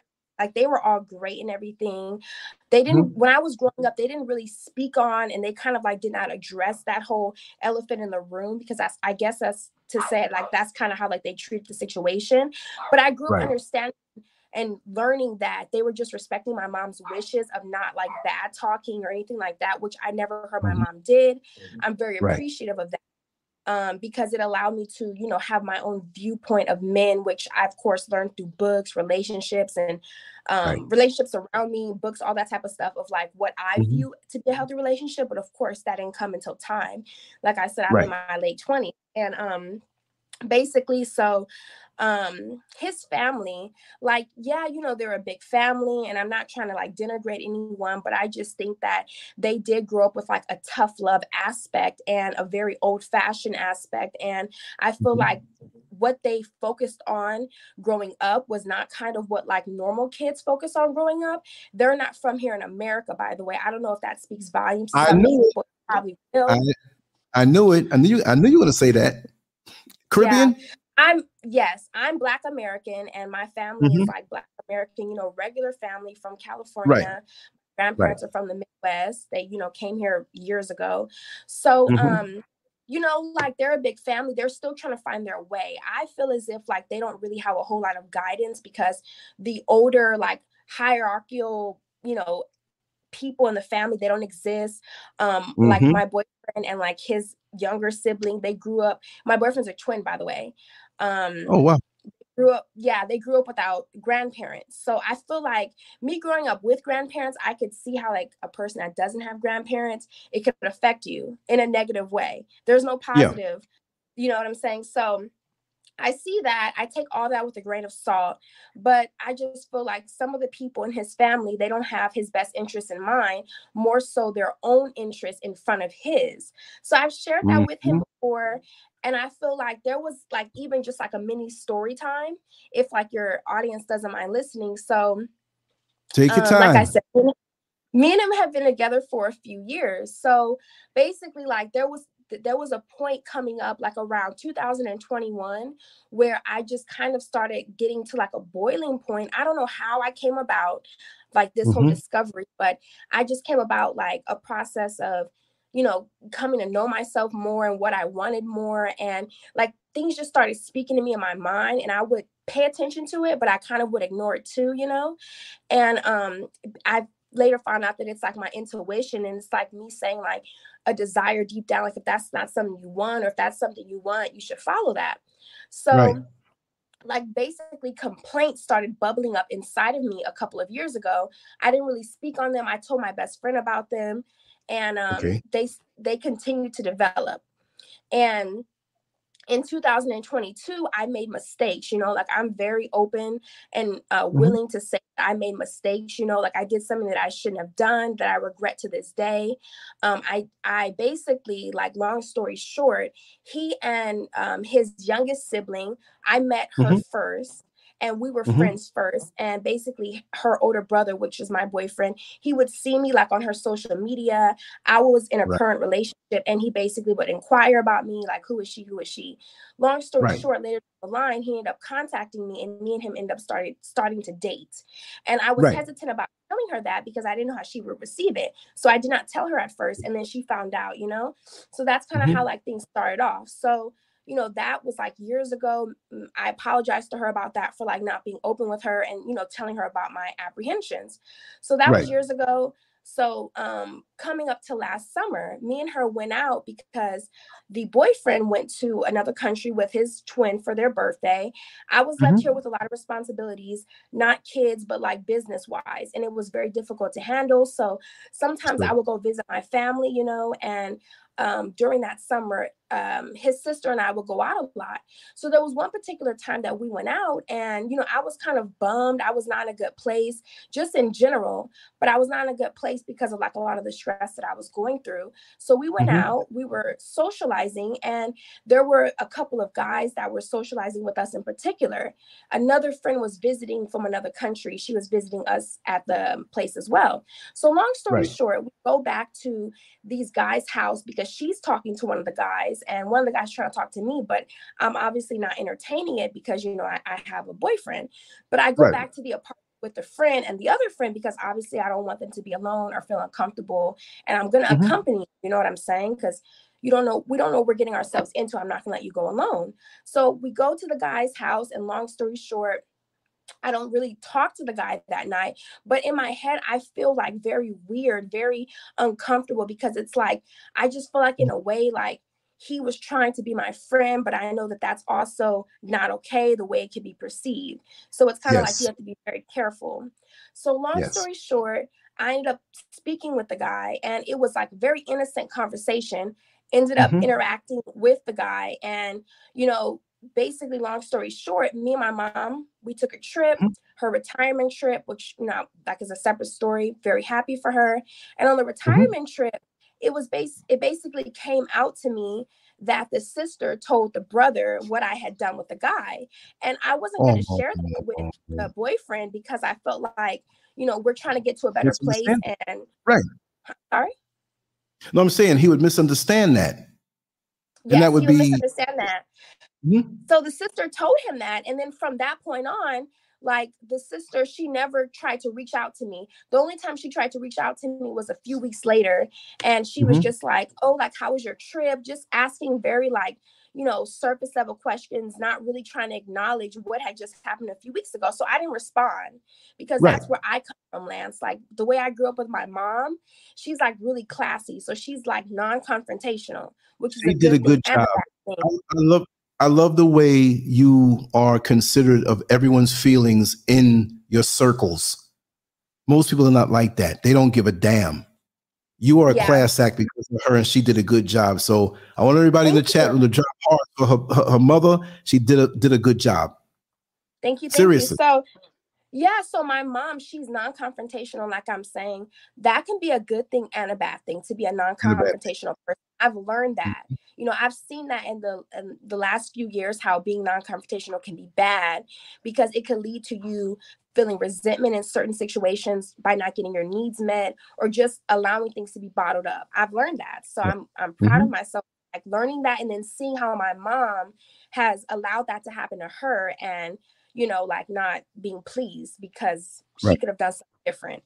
Anyways, mm-hmm. so I was very disappointed in the situation because I felt like two things could have occurred. The sister could have one minded her business, or two, she could have spoken to me first about the situation and kind of gotten my viewpoint. I didn't even have to come up on that day because the, the whole thing was she was bringing her boyfriend to a winery to meet the brothers, and I happened to come up, and I'm like, wow. I should happen to have came up in that situation because why are you speaking about me and i'm not present and why are you right. you know talking about what someone else said about me so apparently the guy that i had spoken with he made some mm-hmm. like derogatory comments about me that i don't even care about the fact that he made it does not faze me right. at all because to right. me it's like you're obviously hurt inside and you know you want to say inaccurate things i don't know i don't owe anyone my business to be shared upon you know what i'm saying so I don't care about, you know, you making derogatory statements. I just feel like it was a way for her to, you know,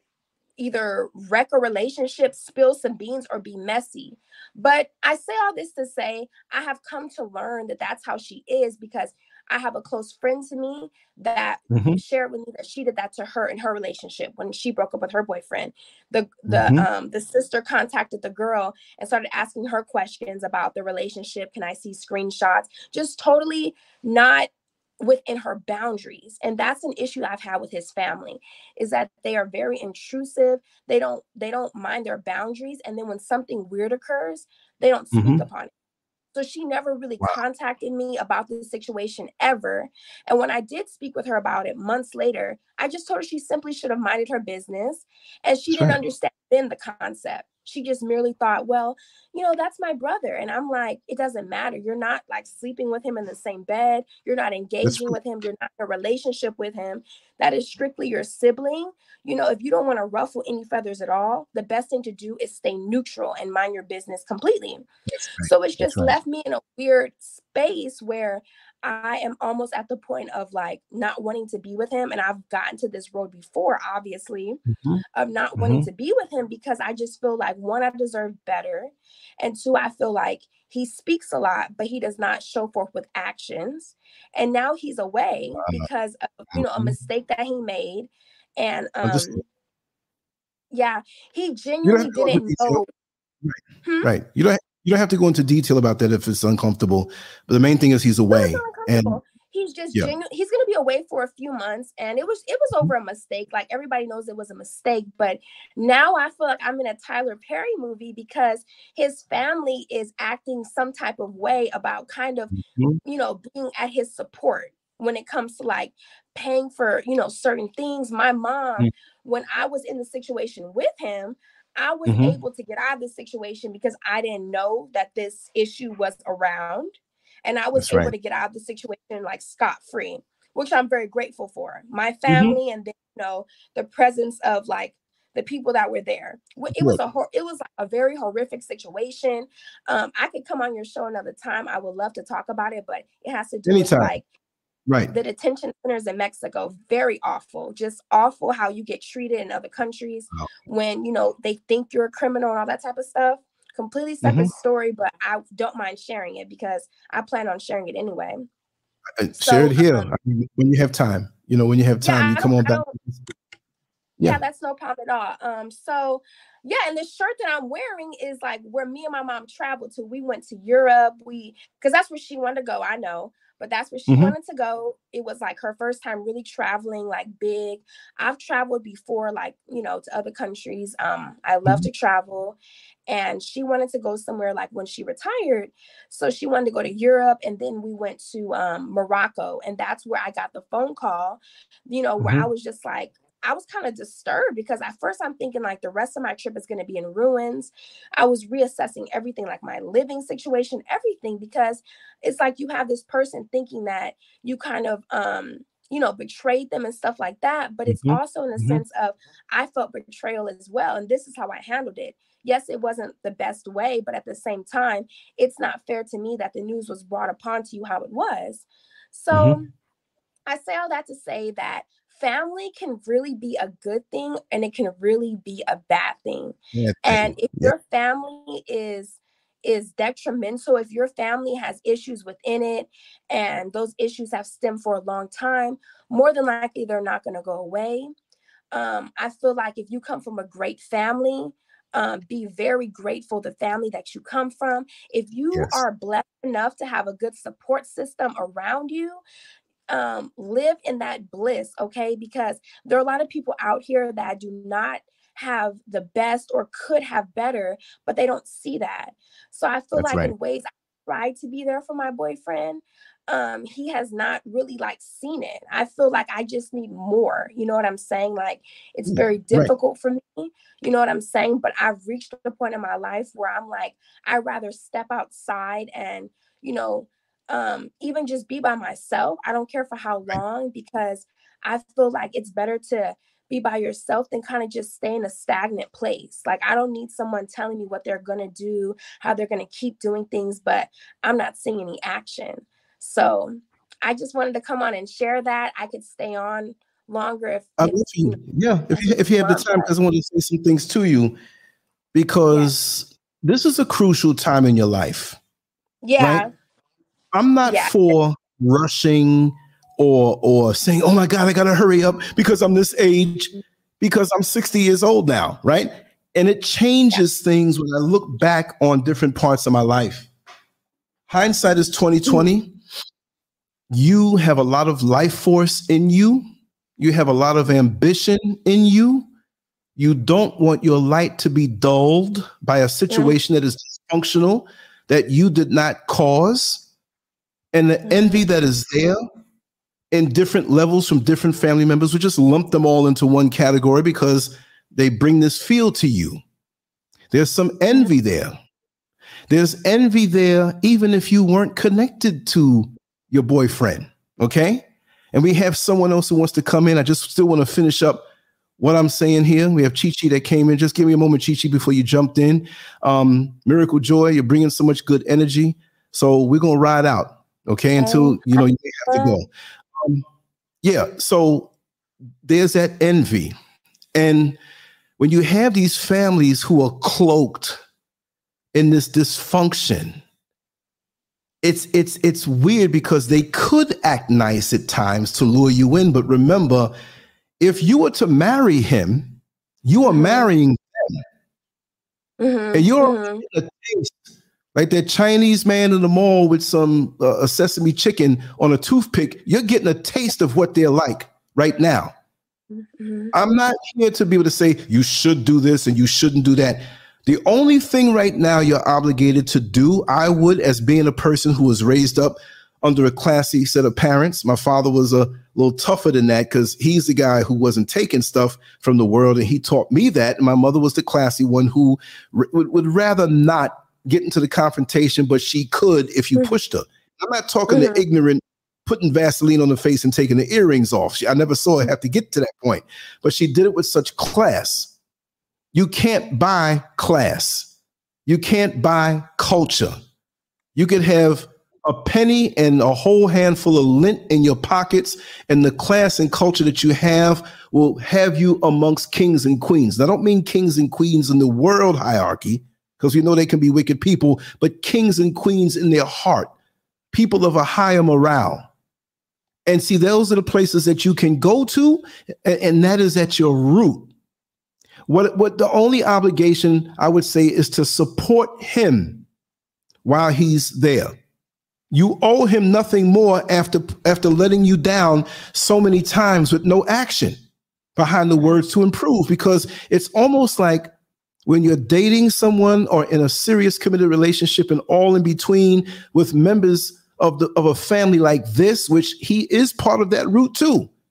Mm-hmm. He may be the Marilyn Munster of the Munsters. I don't know if you remember the old show, The Munsters. Maybe you saw replays where you had Herman Munster, the, the Frankenstein looking thing, but Marilyn Munster was the pretty one, right? So she didn't fit in. So maybe he might be the one that breaks that mold, and maybe they're angry at him for breaking that mold by being with you, which makes them feel envy because they're all codependent in their dysfunction. Mm. And so if you you're going to have to deal with this for the rest of your life, and it's not going to get any better mm-hmm. because you were, you were raised up in a pristine situation. You have hope for improvement. You you you look at the better side of it. That the cup cup is half full more so than being half empty. And many people, and I'll include myself, I've gotten a lot tougher in my years, but I was always just like you. I had to be tough though, growing up in New York City. But from within the family, distinguished, classy people. There were people who didn't like that in me, that, that those qualities in me. So the tough side is something I acquired. But I'm a nerd at heart, and I'm just that little guy who just likes to be mannerable and show you respect and all of that good stuff. But they will despise you because of that. You see what I mean? So if you're not seeing any action now, when you are the catch that you are, you give him your good years, that family's still there. 20 years ain't gonna change it. One or two may die, but the coming up in the order. They'll have kids and they'll treat you the same way. I'll tell you straight up from my heart. Maybe I'm wrong to just say, do this, do that. Support him while he's out there.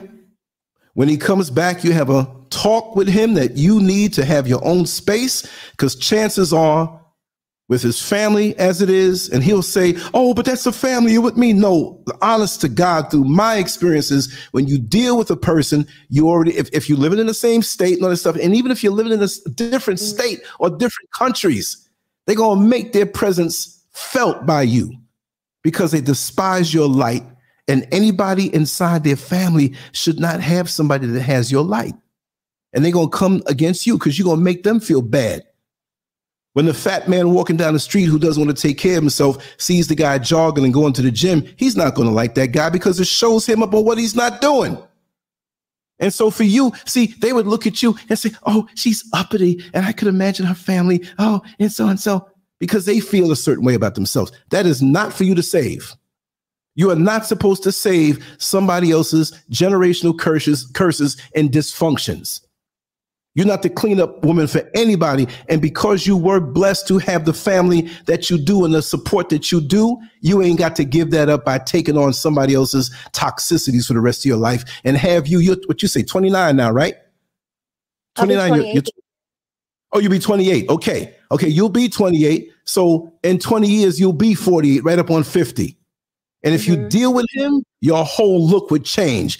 You will be one of those young ladies that just say, Well, whatever happened to Miracle? She was so young and vibrant and beautiful and enthusiastic. And it seems like she's just so bogged down. I'm just telling you the truth. If I'm, I'm saying something wrong, Creator, forgive me, but I would hate to see your life snuffed out. You have options. You have a lot of options. Do what you need to do for you. Love will be there for you. You are worthy of it. Every woman is worthy of it, but some need a little more healing than others. Don't put yourself in a situation when you look back on your life and say, you know what? Negro, I got with you, and I've been dealing with your family. I've been dealing with your lack of action. And look at me, I'm up here for almost 50 years old, and I spent my, you can't get those years back. Mm-hmm, you can't mm-hmm. get them back. You have them now. All these old fools in his family wrote the chapter of 28 and wrote the chapter of 29 and 30 and 31. You have yet to do it.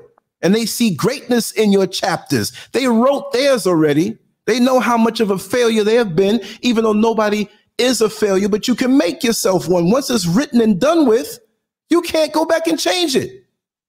And then they go get old and run to the church and get dysfunctional and judgmental and all of that. blink that. Preserve yourself. You are worthy. You're the catch. If if if you're not good enough for him to take action, let somebody else eventually come and take action the way you like because you're young, you're faithful. You see the thing where you said about how things would look and whatever have you, that told me a lot about you. And you're not a girl, you're a grown woman, but I'll say it this way you're a good girl. Don't waste yourself and your time in a toxic situation. Find yourself with somebody who is going to be in, into you without the baggage because he don't have to show no allegiance to the family like that. Either it's when, when, when you get married, it's him and you, mm-hmm. not him and you and the family. No. Yeah. And could you imagine the circus that it would be? Yeah, I thank you so much, Lance, for all of your commentary. I probably will look back on this video and just like re-listen to like this portion and just you know the whole video in its entirety, but just to hear everything that you've said to me because it definitely means a lot. I appreciate you. I listen to manifestations quite frequently because I feel like it's important to just um, you know, remind yourself where you're trying to go in life. And me personally, like a big thing for me is I'm trying to focus on my career. So my career is like uh, something really big that I'm focusing on. I'm really yes. into like yoga and exercising and eating really good. So I get like Which enjoyment off that and I try to go the more natural route, the herb route, if you know what I'm saying. So yes. it's like I feel like I you know, like I have a little direction of where I want to go. I'm trying to like plan out my future, even um, without the presence of him. And there just have been so many instances, but I just feel very, very bad. But at the same time, I feel I feel like I can't feel bad anymore because there have been situations where his family has clearly taken advantage of him, his older siblings or older sibling, yes. one in particular I think about. And I've said right. to him, like, why are you allowing him to do that? Why are you allowing him to, to charge you this much and that much for this, that, and the third? You know what I'm saying? Just literally just he's taking money from you so he can have or he's taking from you so he can have and i just feel like that's not a good mentality it's not a good not good business ethic practices and i just have spoken up a lot of times i'm just really tired you know what i'm saying so i definitely do uh heed you, you what should, you're saying you take your advice mm-hmm. Yes, yes. You shouldn't be tired. You shouldn't be belabored with this right now. This is the time for you to shine. Mm-hmm. Getting to be 28 years old, you you go into a peak that is not really a peak. Because me, when you do things right, there's never a falling off. Most people catch their scars in their 20s, if not sometimes their teens. And I'm not speaking the trauma that they can't stop. You know, molestations and different things like that. That's not mm-hmm. their fault. But you're gonna feel guilty if you get with him with this situation, and years from now you're ready to fly. You're ready to fly right now in this life. Yes. Love will be there. Love will be there. Mm-hmm. You know how many I had to go through self self-inflicted and and poor choices and different things to get to this point? But when you get there, it's going to feel so good. Live your life. Build yourself up. There's somebody out there for you that's on a righteous collision course with your life. You might meet him at 30, you might meet him at 40, damn it, you might meet him at 60, but keep on improving yourself. Keep being a better version of yourself each subsequent year. Raise your stock to yourself and to the world righteously. I know you're not going to go out there and get a BBL or get this or get that because that's not in you. You don't need that. You're the real thing. And any real man because there's going to be a lot of them that come to holler at you for short term uh, uh, uh, activity and don't have you in a long term sense. I would hate to see that happen. You know what I mean? I don't want to see that happen. And that's why I want you on, the on a regular basis. You're going to let us know. You have to tell us all your business. But Lance, I'm on point. I'm doing the thing. I'm all right. Cause you're like a little niece of mine. You know what I mean? I can't see you no other way. I got to see you in a loving, protective way. I don't want to see nobody's life wrecked up. And then all of a sudden, your heart's broken and your light is gone. No. Mm-hmm. When you mm-hmm. see car companies put out another year uh, a model of the same vehicle, the new mm-hmm. Toyota Camry. It looks better. It has more amenities. It's been worked on. What can we do to make this next year better than this year? That's what you're going to be doing. Mm-hmm. You do your herbs, you do your yoga. If you feel to get up and run a marathon or go lift weights or do whatever or read a book, you should be free to do whatever it is that you want. You don't need any boundaries of a dysfunctional family working through a person who probably had some qualities that attracted you anyway, but you see now that you're getting in it, it's a no go. No, never let anything take your spirit. Never let anything take your wonderment of the world. You should wake every single day with an enthusiasm to say, What does this day bring me? I have been through so much. Yeah. And maybe I didn't have to go through so much. You know what? But I have that feeling right now. I get up and say, what is it that I can do to make myself better? What is it that I, and not not to, oh, I want to go drinking at the bar. I want to go to the whorehouse. No, I'm talking about things that this is my life's work, whether people don't know it or not, or I'm not trying to be famous. I just love this. the spontaneity of you showing up and me looking in your face. And I'm sorry if I didn't get the emails or got them or I get a flood of emails no, all the time, but I make sure. So long ago. I responded. Okay, okay, cool, cool. But that that's that's that's the big thing. They're very good, like especially when you make like all types of lies. I think there's this one sister Meek or somebody that comes like in another Miko. video, Sister Miko yes. or something. Miko, I really yes. Enjoy her videos. And then th- there was a recent video you had of some woman that was on your show, and she was. Mm-hmm. One thing I remember about her is that she raised her daughter up, and her daughter now has all these degrees. And I remember she was speaking yes. like amazing about like her past and you know lessons that she's learned and I, I liked her as well too so i i do yeah. like some of the people that come on your show you know for the shows that i do um stay tuned um right I definitely appreciate all of your words and I'm going to take heed to what you're saying because you know apparently I've been having like these thoughts and these wants to like do more and you know be independent and just go right. out on my own you know like of course I'm very sad and everything like that but I just feel I feel like it's a very like a sucky situation because mm-hmm. I feel like with him being away, I was gonna say earlier, I don't know if I said it before, but I feel like it's gonna become like a Tyler Perry movie, just in terms of like how I said that my mom was there for us initially. Mm-hmm. Like when, when we had this hearing, my mom was there for us. She supported us, and um, she right. did things that I didn't even know she did behind the scenes. I didn't find out until like after the case and everything like that. Um, this was like a span of like four days, but the longest four days ever.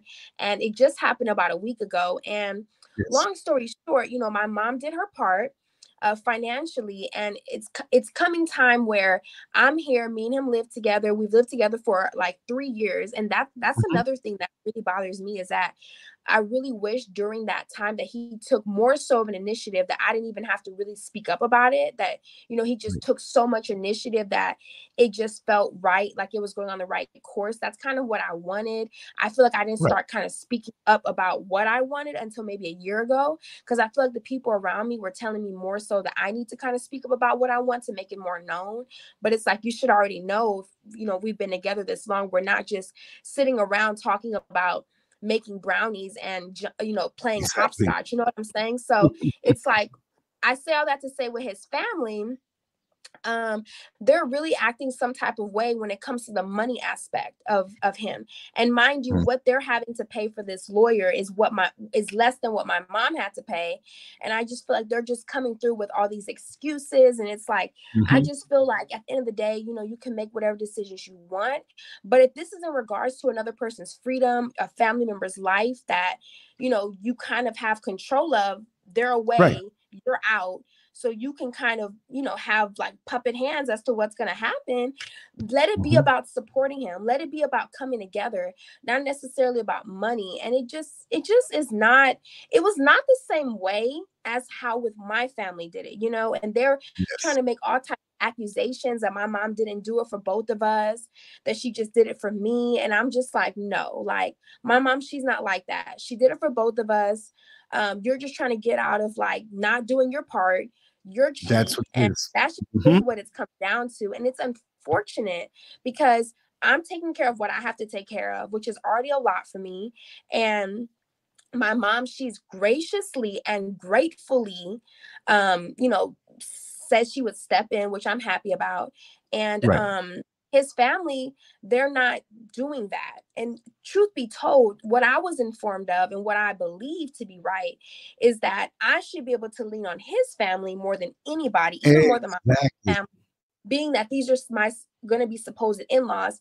His older sibling she has reached out to me to kind of see if i was okay and you know like give that type of support but she's mm-hmm. also made comments as well about you know like we've given money to other siblings and that didn't go well and this isn't convenient no one has extra money well of course no one being incarcerated convenient Yeah, she's not sincere. but you know you have to make sacrifices and at least like don't be so grunty about you know Mhm. what if the tables were turned you know what i'm saying no one wants to hear that type of like banter and it's just like i hope that his family can get it together with the financial part with the lawyer Mhm. aspect with that aspect because the grand scheme of things is he needs support and i can only do so much and my, like i said my mom she's graciously like willing to step in to kind of help him on the inside with like those little things that you know that they need on the inside for his short time being there but his family's Yes. going to have to take the bigger haul of things and i just hope that they could do that because i'm what i'm prepared to do is i'm already having these thoughts and everything but what Mhm. i'm prepared to do is when he comes out i'm prepared to have a talk with him and let him know that if he Yes. ultimately cannot cut off his family then i cannot stick around because right. his family if only he knew what was going down and even just the things that he's done for his family what they trip about it's just like Mhm. the family's too much you know too much i don't want to deal with it they're not my cup of tea he can't accept that if he can't internalize that deal with that rectify that understand that anything then i just i can't be around i already want That's to right. explore you know what i'm Yes. saying not not that but the world just everything my Right, career like right. i said Right. so i'm just already like right. kind of like out the door you know what are you doing to entice me to keep me around so that's why i'm just like Yeah. When Yeah. you were talking about that lance i was like you know what i'm just gonna come on i want to talk about it because it's a real thing It is. It is. And I'm glad that you you came in because there are many people out there. There's so many. There's so many. I receive a lot of messages and different things, and I'm going to be Yeah. doing more shows along these lines. And and as I get older, talk about these things because they need to be talked about because this is a big thing, and it, it, it's it's across all races, but it's really uh, something super toxic in the black community. And um, there's so many of us that need healing and need work done and we refuse to see the healing that we need and we pass on these hang-ups on to other people that come into our fold as families and when it seems as though they have a chance to go out and live a happy life here we come. And i don't mean me but i'm saying them. Here they come now to try to mess it up for you. You see what i mean? Mm-hmm. Don't let this thing touch you anymore. Your mind is already made up. I know that. This is validation the creator, whatever you want to call the creator, of the universe, the maker, the most high, whatever, gave you your life and you have your mission and you have what it is that you need to do for yourself. You're not obligated to take your life force to give it to someone else who's not going to appreciate it. And if he can't see that, you wish him well. And of course, to communicate to this to him in a in a civil, logical manner, in a calm manner. If he doesn't want to see it that way, you need to really dismantle everything because there are other people out there that he could meet that may go for that foolishness, who may be used to that stuff and like that stuff. Not you. you you're not obligated in any kind of way. You were living together already for three years. If he can't see and say, "Man, I don't want to, I don't want to lose this woman. She's a catch. She gave me a shot, and she she gave me so many years of her life, and ain't even hit thirty yet. She oh wants to grow. I want to grow. What do you want? Some hoochie out here who's not looking to do anything else?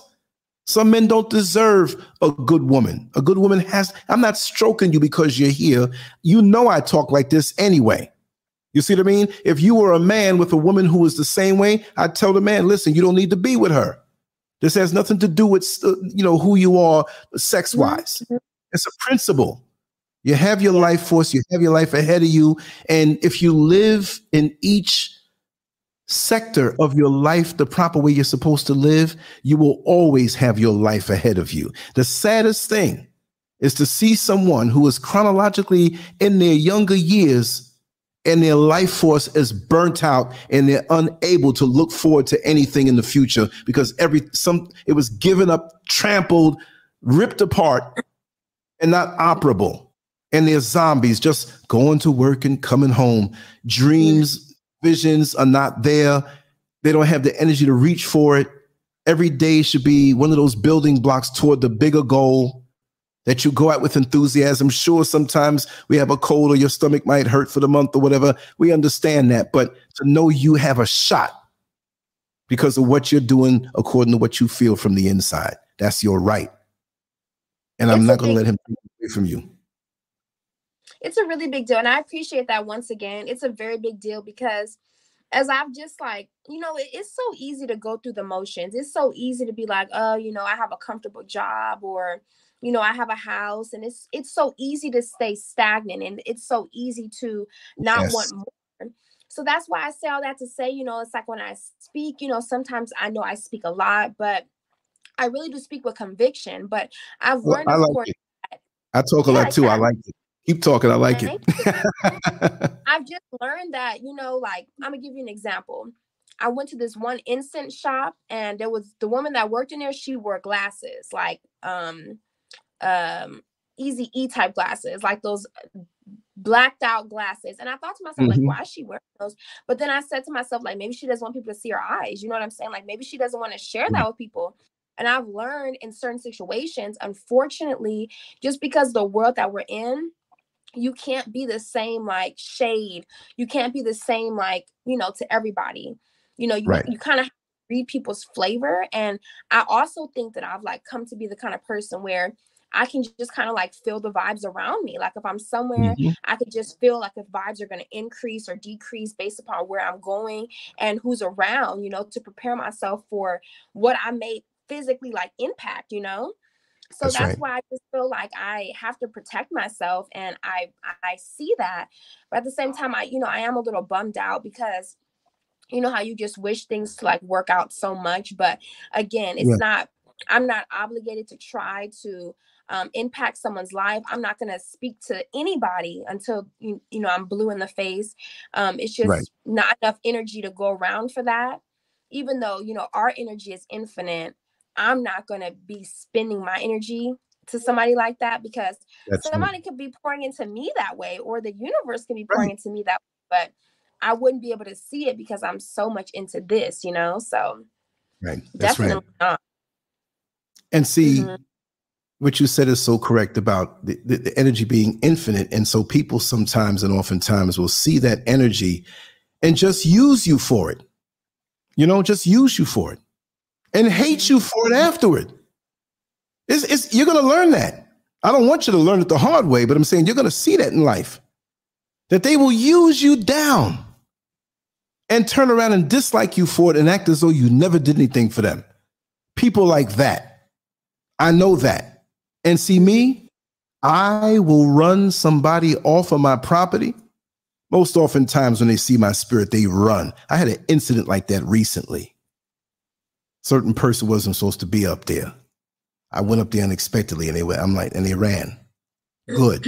And I cussed them out too uncharacteristic of me because I'm not a confrontational person. But when you realize that you can have people that set up and plan to suck from you your life force, if they don't like you, but they want your energy, they don't like you, but they want your resources, they don't like you, and they hate to see the glow on your face because without you in their presence, they're not going to have one either. But when they take your life force from you, they do so in a venomous way. Mm-hmm that's a whole different level. It is. And to me, I just, to me personally, I just don't see it. Like, this may sound so crazy to say, but mm-hmm. I just don't see it to be that deep because I just feel like, let's say you're let's say you don't like yourself and let's say you see this person like you were speaking about that's like a flower you know what i'm saying and mm-hmm. um that's what I, I, consider myself to be I, I think that we are all flowers in our own way i have a little flower tattoo on the middle of my chest because i personally think that we embody what a flower is you know what i'm saying even from like right. the center all the way to like the petals i think that that's what we are and I just feel like if you truly don't like who you are, that's okay because we've all been at that place. Just work on yourself. Just decide the type of person you want to be, do detoxes, do all that stuff to get the negative energy physically off of you.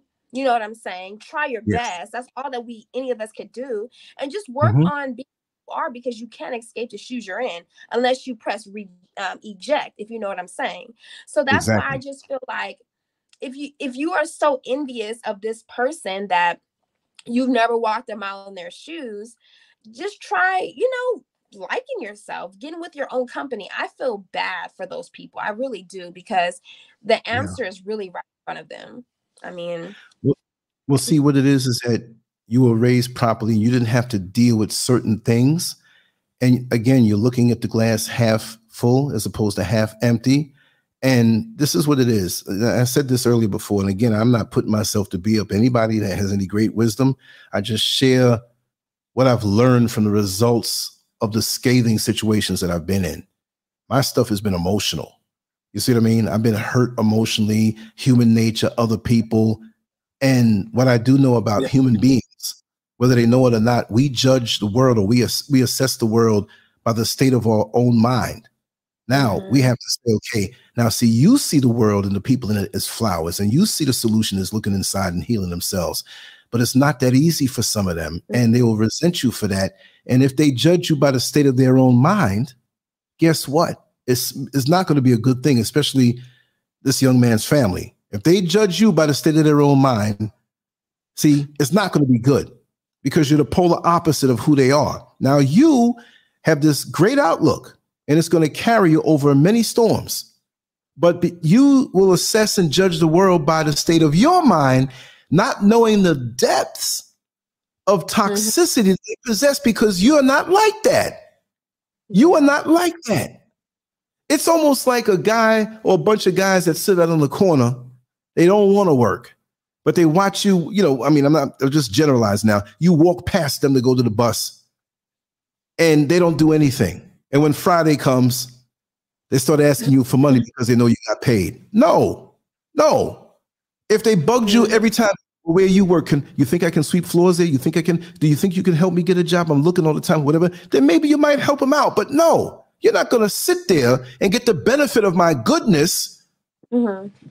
while you don't want to work on yourself. Mm-hmm. See, it's not just about working in dollars and cents, but You've worked on you. You had a great upbringing, and you still worked on yourself. Mm-hmm. You see what I mean? And even in you sharing the story, I don't see any venom from you after all you've been through. But now you can't let it go on, but for so much longer. Fulfill your your connection to him. I'm not even going to say obligations because you know there's a lot of women out here like I ain't dealing with that. I'm out of here right now. You're not mm-hmm. that type, right? You still have a moral standing where you say, you know what, I'll work with you for this. And really and truly, he can't expect when he comes home for things to keep, because see, he's not giving you the action, and he just might show you a little action when he comes back. Don't believe it. Mm. It's like synchronized swimming. You got five or seven scores, whichever one, but you take away the top, you take away the bottom. All of his scores on his actions have been low, non productive in the ways that you needed to be. What makes you think things are going to change? He's going to do whatever it takes to hold you. And then after a while, he'll slack off again, and you got that daggone family to deal with. Mm-hmm. And you in the end of it yet because they see you also through this situation of you and your family helping out and, and going over and above to help him out. They say, Oh, we're going to lick our chops because down through the years, if she's there, we're going to help her remain an enabler to us. There's always going to be situations that come up that they're going to go through him to get to you, or he may not even say anything. He'll start helping them out with money and not telling you mm-hmm. anything and you look around and the rent money short or food short or something, he's never going to give you the whole thing. From what you tell me, he's never going to give you the full attention. It should be about you and him building. Does he visualize? Does he speak about what you want to do and what he wants to do? Or is it just this flat, you know, he has not shown anything, no matter how much talk is talk. I could tell you all day, I'm gonna do a show every day. If you don't see me after a year, you're like, I ain't looking for Lance Scurv. He don't do nothing. But I do this every day. You see what I'm saying? I live. So if if I told somebody, well, this is what I do, they look and they see my resume, they're okay, okay. What's his resume to you? What has it been? So you have to evaluate that. And already you pretty much know. But but don't allow on the exit anybody to throw venom your way. Because even when they see that you're pulling away from him, they're going to spout some venom and they're going to defend him and make it seem like they're going to come up with their own story. Oh, she's so bad. He was down, and when he came back, she just wanted to. You know, see, they don't want to see you keep your life force to yourself. Yeah, that's what it is too. Yeah, and I don't want any mm-hmm. problems. You know what I'm saying? Like I'm not like a boisterous type person where I'm just gonna be, you know, off at the mouth about what my plans are. I'm gonna walk, you know, in silence. But right. it's all up here. You know what I'm saying? Of course, it's so powerful. So I'm not tripping at all. It's just the thing about like it just is so sad because it's like I've I've spoken up to him. Like I feel like people in his family they always want to come at me. Like another thing I want to address mm-hmm. is um there is a really big problem and i'm not just going to say in his family but there's a big problem that i've noticed i don't even want to just say in black community because i don't want to denigrate us at all but there's a very no, big problem that mm-hmm. i I have come to realize with um the man and woman dynamic and women yes. being too feminine, I mean too masculine and men mm-hmm. not being masculine enough and yeah i've just noticed that and that's been a very big problem for me as well i very much so want to be in my feminine and i don't want to have to tell a man all the time what he needs to do or how he needs right. to act or what steps he needs to carry out and that's been a very big problem for me and um yeah I, that's something else that i did not like not necessarily like to the fault of his own but just because of like how women in his family have acted.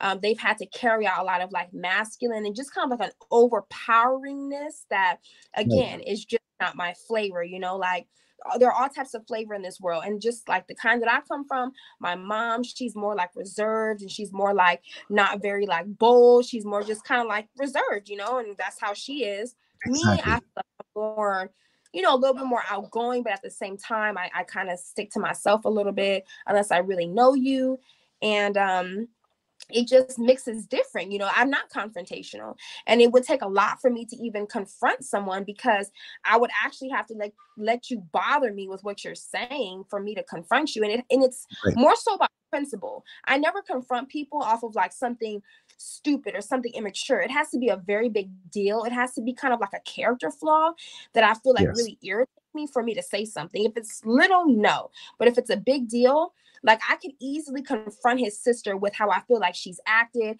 how she has not mm-hmm. reached out to me. I was in that incident with him too. You know, she has not reached out to me, the one I used to be friends with. And I just see her personality. And I'm low key so happy that the situation last year occurred because I'm just grateful that I'm not friends with her anymore. And I'm so happy about that. Like, literally, I feel like that was a big revelation. Yes, I had to go through like bad times and everything to get to that, you know, uh, point, but I'm happy that it happened ultimately because I mm-hmm. got to see that she really was not in support of me. She was really not like a, a, a friend to me. She was more so like a brother to him, which is okay, right. but there's a manner right. in which you do it. And I just, I'm not for it. So, you know, like I hope that other people that are listening, if they're going through similar issues or if they're, you know, with a guy or with a girl, whomever, and the situation is just not turning out how they want it to be, or the people that are around them are kind of unfamiliar, unless it's coming from a place of growth or they're taking you to new heights, what are you doing? That's all I have to say. What are you doing? This life is mm-hmm. so short. We're literally mm. on a floating rock. as you were just saying earlier in the show, everybody's fighting. These different countries are fighting. No one yeah. is talking about it. Who cares? Like, just exactly. do you do what makes exactly. you happy and don't stick around for situations that aren't benefiting you. If this man is not doing everything for you, if this woman is not doing everything for you, just go. And that's where I'm right. at, to be honest with you because you can't do anything for me if you're away. That's right. You can't. That's right. And sometimes people that are away, they're able to do for other people on the outside world, which even adds more power. But you can't do anything for me from where you are. Your family right. is adding more, uh, um, you know, irritation than they are helpfulness. Oh so, man. Yeah. Yeah. Yeah. No, no. You you don't have to be the enabler. You don't have to be Miss Fixer Upper for something that has been going on long before you were on this earth. Um, mm-hmm. You're right. Life can be long and life can be short. If you do what you're supposed to do at that particular part of your life, the next phase comes in beautifully. You learn, you get wiser. When you get caught up in other people's toxicity, it blinds you, it scars you, it messes you mm-hmm. up to mm-hmm. receive goodness that's out there for you. Like I always love to say, no matter how big the storm is and you don't see the sun, the sun still has some rays just for you. Because when those clouds part and the sun shines and those rays that hit you, it wasn't meant for anybody else except you. Meaning that out in that. this universe, yeah, out in this world, there is goodness waiting to jump all over you in the good way. But right now, you're blocking it. You have allowed, and I'm not blaming you. I'm not trying to say, I'm just saying this as a figure of speech you have allowed this now. If at this point you come back in a year and you say the same thing, you have allowed it to happen because now you got to get away from these clouds because there's a lot of sun out here. Yes, there's a lot of shysters. There are a lot of guys who want to use, but you're not dumb. You know what time it is in life. You're not going to let that mm-hmm. happen, right? And it's not like you're so hungry to run and get in sun. No, live balance, feed your soul, do what it is you need for yourself. Take care of yourself. Love yourself. You're the only person in the whole creation, right? From birth to transition that will be with you forever. Every minute, every day, every week, every month, every year, every decade, you are going to be with you. No matter who you have in your life, they're not going to spend as much time with you as you are. So you love yourself. And if anybody tries to make it seem like it's a crime for you to love yourself, they don't need to be in your life because if they love yourself themselves and you love yourself and they love the fact that you love yourself, they're going to love you more. And if you see that they love themselves, you're going to love them more. And that's a beautiful bond. You might like hamburgers, they may like sushi, and you may not like each other's. But the bottom line, you can compromise them because you understand the integrity and the attributes that you both possess, which goes above those little differences. There's always going to be differences. Mm-hmm. But they can yeah. honor you and love you for who you are. That's the bottom line. And you deserve, don't, don't, don't mess up. Don't mess I mean, if you come back in a year and say, we're gonna be talking more than that, and say it's the same situation, I'm gonna have to come bear down a little bit more on you, and I wouldn't do it publicly. You know what I mean? Don't don't don't don't greet the 30s with this situation on your back. Don't bring this stuff into the 30s. Enjoy some 20s outside of it, and there will be recuperation out of it. It's not like you're just gonna, okay, it's over, boom. It's not gonna be that way. You're gonna be thinking about it. You have certain rhythms. You drive past where you live. You're, gonna hear certain songs It's gonna kind of try to pull you back, and then you might feel even moving into another level of this life, when you move into the unknown, it's already known. You just don't know it yet. You will know it.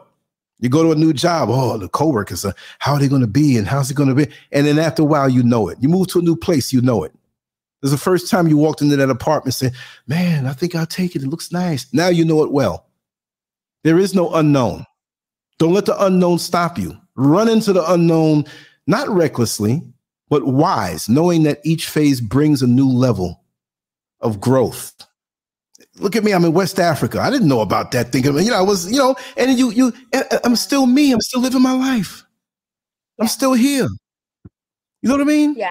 That's funny because I remember when you used to always like, you know, you you talked about driving the bus and then yes. you know you talked about we're just dreaming so much of leaving that that system. Yes. And I'm yes. a fan of that, like kind of you know, living off the grid. Me, not so much living off the grid. I mean, I use like limited social media platforms, but for you, I totally understand because as you were saying you were you were getting to an age where you just did not want to participate simply put you did not want to participate yes. you wanted your money to go to other places and then you know you you um, got to africa you were so mm-hmm. excited mm-hmm. about your garden and you used to always talk about the mangoes so i've been listening like you know so yes yeah. yes yes it's a beautiful thing and i went through a lot of stuff here you know revealed you know hey this very subject is different dynamic but this very subject of portrayal in in, in inner circles it, it's amazing. But even when you feel that pain and that sting of betrayal and, and families and in-laws and all that stuff, when you break free of it, you will thank them, not directly, but you'll thank the fact that they showed their hand. Now you mm-hmm. know. Now, if they had held back showing their hand for 10 years, it would be more of a sting for 10 years. And at 60 years old, I don't want to waste no more time. I'll be mm-hmm. 70 in 10 years. No, we're not trying to do that bad boy. No way. So I love every single day. And I've always, even through challenging times, saw the beauty of each day. That's one thing that has always got me through that no matter what, I can laugh. When my father had his homegoing service, you know, people there that were older than me, some were younger than me. And when I got up to talk, mm-hmm. after a while, crying and I, and I had them laughing. You know what I mean? It's funny. I'm telling jokes, you know, but that's just the way I am. And so yeah see the joy in every bit of the day and have the ability to laugh and never let anything stop you from having a good meal and, a good night's sleep. And don't let people take your energy like that. And always keep a side of your day to yourself where you recharge, just like you're recharging the mm-hmm. phone. Um, mm-hmm. just, just keep your tank full. And if you find it drained, find out why. You have the right to drain down your energy sources if you want to stay up all night and dance or whatever, you're around some friends, whatever. But Nobody else has yeah. that right. Never mm-hmm. let anybody it, they they they have the privilege of just taking it without you knowing it. It's just like the way my father raised me. He said, "You never, ever, ever go on a woman's purse. You never, ever." Even if the money I'm making is in Mrs. Scurv's purse and it's me that made the money, but I never look at it that way. It's our money. If I made it, you to make a dime, it's our money in the same way she thinks, but I don't go in your purse. Mm-hmm. We got funny mm-hmm. games with that. She knows that. Lance, go in my purse. I said, I can't do it. Come on, just I'm, you're my husband. Come on, just I can't do it. The other time she tried that, I broke the whole purse and turned it upside down so she can get out of it. What was I? I said, I'm not putting my hand in your purse. I, my father would get mm-hmm. me, even though you know that's not going to happen. But you know, you live by the rules that you set for yourself. You're not going to accept mm-hmm. certain levels of disrespect. At this part of mm-hmm. your life, you still will be forming rules you still have more mm-hmm. life to live, deeper levels to go, to absorb. Look at me at this age. I'm still learning. You never stop learning about human nature and, and, and the innerverse, the beautiful innerverse that you have on the inside. Never make anybody make you feel that you don't have that. It's not just about your beautiful face. A lot of women have that, but a lot of them don't have a beautiful innerverse and peace and harmony and how you want to live. And when you get into another relationship, whenever that time comes, no rush you mm-hmm. sit down and you set the boundaries. Mm-hmm. Boundaries free you mm-hmm. because now you know what to expect. It's not boundaries that you can't do this and you can't do this. No, it's important for you to have a certain standard of living with someone or them being in your life and let them know what your instruction manual is. How the heck am I going to go to Toyota and say, well, Audi said this is the instruct? No, that's the Audi instruction manual, maintenance manual, not for Toyota. So I can't bring something from an old relationship and bring it to miracle joy and say, well, this is the way it's been because it's a different set of dynamics, different personalities, different backgrounds, different idiosyncrasies, different things that you've been through to make you you. Everybody's unique. It's just a shame that most of us don't know how unique we are. You're not a mm-hmm. cookie cutter individual. You don't deserve to be treated that way. You're a five star restaurant. You're not McDonald's. You see what I mean? You're not Motel mm-hmm. 6 your five star hotel. And you, you know that. That's why you're not going to accept anything less. You know what I mean? Mm-mm. Yeah, I know that's right. And again, I appreciate all of that. And all that is so true. And that's definitely something that I've had to learn a lot about is like that B word boundaries. Like I've had to learn a lot about what boundaries are, what they consist of. And I feel like I've had to speak a lot. I feel like I've had to speak up a lot about the boundaries yes. that I wanted to set foot in my relationship. I've never like had a lot of other issues that people have had in relationships, like thankfully and luckily.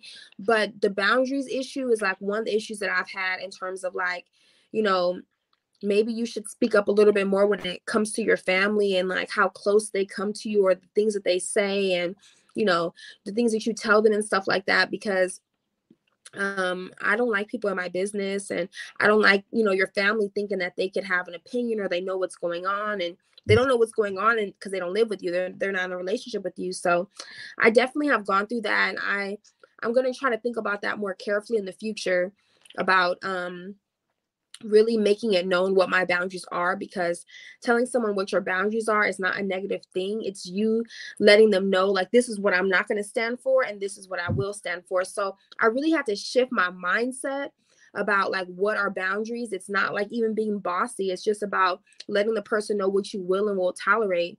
So I feel like that's just how I have to, you know, see things. And I like like you said, I don't mind supporting him because like you know, I would want someone to do that for me. That's like right. the least that I could do. I'm already doing a lot, you know, like taking care of things. And right. I just hope his family could come through for him on a greater scale in terms of like kind of getting together and having support not necessarily think of, thinking about like money first, you know. So I hope that that can happen for him because his freedom right. is really in the hands of his family. Yes, yes, and and and look, look at it this way: you're giving him an emotional two week notice, like a job, even though it's not going to be two weeks; it'll be longer than that. But you prepare for that. You know his personality. You know how to talk to him, and you just can't stay if he sheds some tears if he tries to be convincing or sentimental or tries to get you in that zone again, you know in the relationship with him what you have to watch out for. You're still going to be a loving individual, but you're not going to be a fool to yourself. You see what I mean? And just mm-hmm. like in mm-hmm. boxing, protect yourself at all times, you know? And and emotionally and the sentimental stuff, don't don't don't don't don't find yourself somewhere or even there, take a walk or do whatever. Don't let them get you back through the back door. You know what I mean? Straight up. Mm-hmm. You got to be straight up and whatever. And you can still operate and whatever, but you have got to get out of that. I don't think anybody listening to this, and I will be looking to the comments after this is up as a video. I want to hear somebody say, You're wrong for saying that because they probably a, a dysfunctional family themselves and want to suck from somebody. I've been in that situation where, and even work families, not even just the in-laws or, or those, but even in work families, even when I worked in the jail, I was so enthusiastic coming in there to talk to the guys that were there. I spent my whole shift talking with these guys. I would used to get standard ovations when they found out that I was working in a certain area. I was drawing my pictures and you know just writing letters for the guys and telling, making them laugh, and you know we cracking jokes on each other. And the coworkers didn't like it because they had mm. issues at home that they couldn't control. So they're going to execute more, more control on the job to make up for that. You see what I mean? And these people didn't like them who were locked up. I went in there, I had a ball. Those are some of the best days of my. I hate to say it that way, but I'm gonna say it that way for a joke form. Being in jail was some of the best days of my life. But I worked there. It wasn't because I was locked up. Um, mm-hmm. But yeah, for you, like I said, do for him as he needs, but do not pull on your life force fulfill the obligation of indecency, what you would do, you know, and and that's it. He's got to learn how to walk on his own two feet emotionally, and his, his family behind him. The way I see it, they want to use you down the line. they want to use you down the line. You know, if you have a car together and he's driving it and he loans it to them and they break it up, they they're dependent on you to fix the car so they can drive it. That's the kind of people they seem to be to me. So you know, you don't even want to know. You don't even want to like, the craziest thing, like hit, like so. Basically, he's done because he's kind of like an entrepreneur, which I totally respect. I totally like mm-hmm. that's kind of one of the things that attracted me to him is that he kind of had an unconventional way of thinking and going about things, right. and I like that because mm-hmm. we're unconventional people. We live in unconventional, unconventional, um, you know, environment. So I like that, and um I'm saying all that to say he's done a lot of like business ventures, you know. Some of them have been great and some of them have not so much, which of course is normal. Um, but you know, he he you know started doing Uber for like, you know, his income.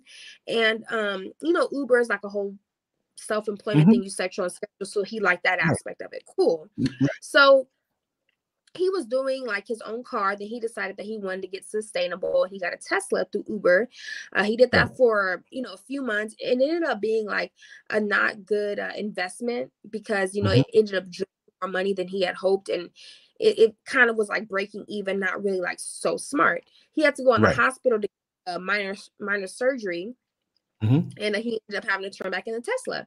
So his older brother, who, excuse me, the family looks up to for you know like decision making a lot of things so they do that whole hierarchical thing like excuse me the mom looks to the oldest and he's kind of like yes. the oldest one there present you know to, to kind of like make decisions i feel indifferent about that mm-hmm. so um basically his older brother lend, lended him a car and it was an older an older like toyota his older brother charged him $300 a week for like the 2007 2008 car. And wow wow. I, I said to him like why are you letting him do that? Like i said he should be charging you half of that if not less. And the right. thing about it is when number one, you've already paid him more than the car is probably worth since you've had the car. He's had the car probably like three or four months. So you've already paid him more than what the car is worth, you know what I'm saying, by this time. And right. uh, he told me that he wanted to come get the car back. Like, long story short, he told me in about a week or a week and a half. Earlier last week, he told me he wanted to come get the car back um, because he said it's just going to be sitting there. And you know, me being the kind of mm-hmm. person I am, I was like, okay. You know, you could take it. I don't really have anywhere to go. You know, I did tell right. him that I wanted my mom to you know have her come over here and stuff like that.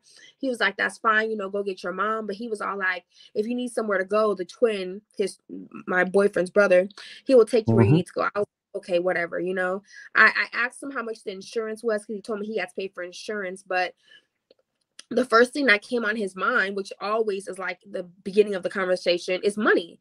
Oh, I need to get the car back so I can rent it out.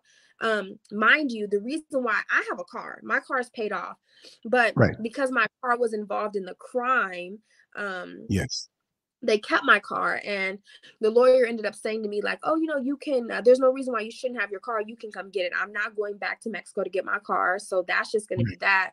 The older brother mm-hmm. was like well you know uh, if you if you pay the money i'll pay the money and i'll go get the car so i could sell it. I'm like how are you going to offer to pay money for my car to get it out um, you know, for like custom fees and stuff yeah. like that. That's all that I mm-hmm. need to do.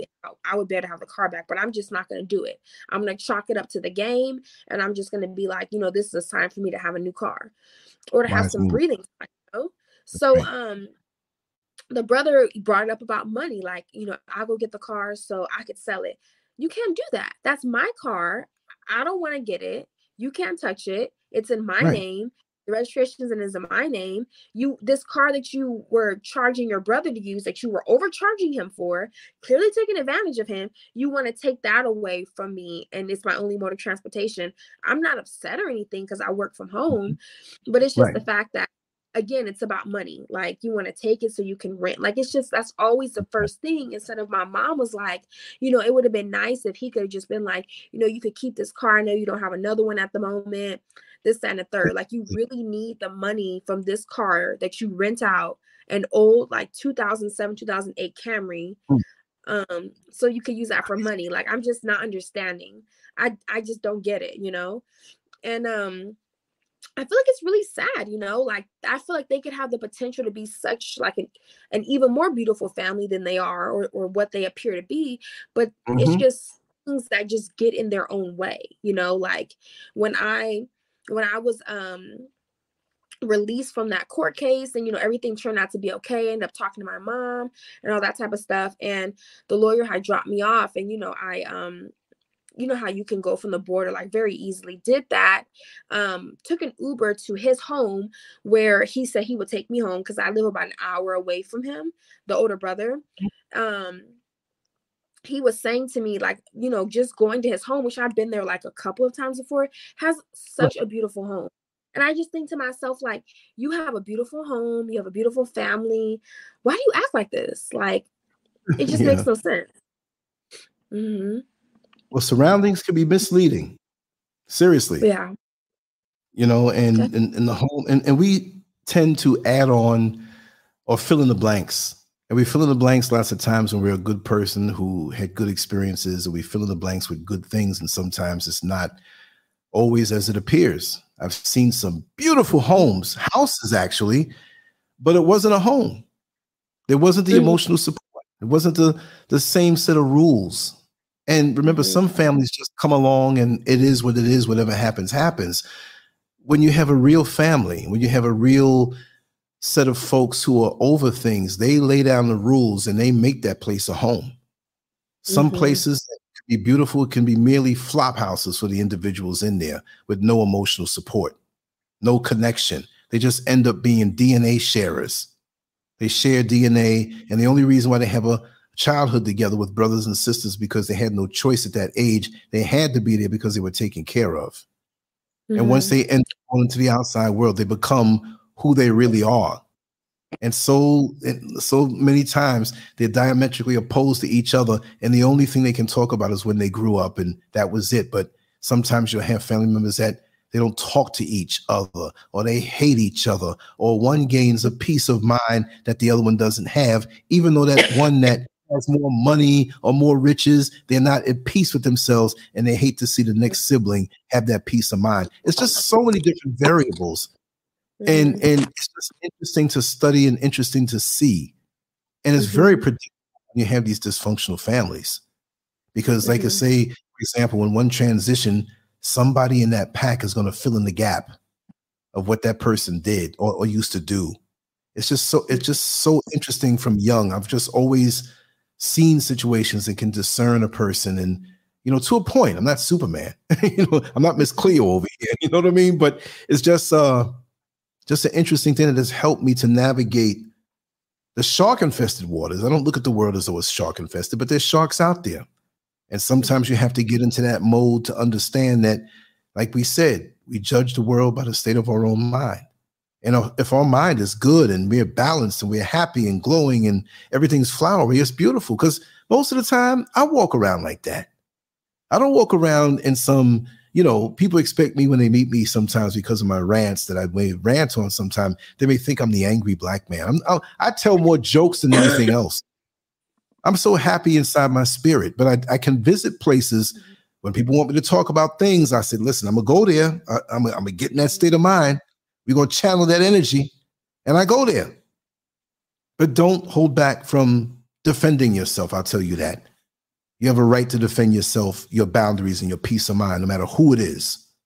Don't be nice with these people because they see you nice within yourself and they say, ah, I can. And a lot of times they don't consciously think it. They just gravitate towards you because you're so nice. See? Mm-hmm. And, and you can't give that to everybody. See, mm-hmm. you you can't afford that to everybody.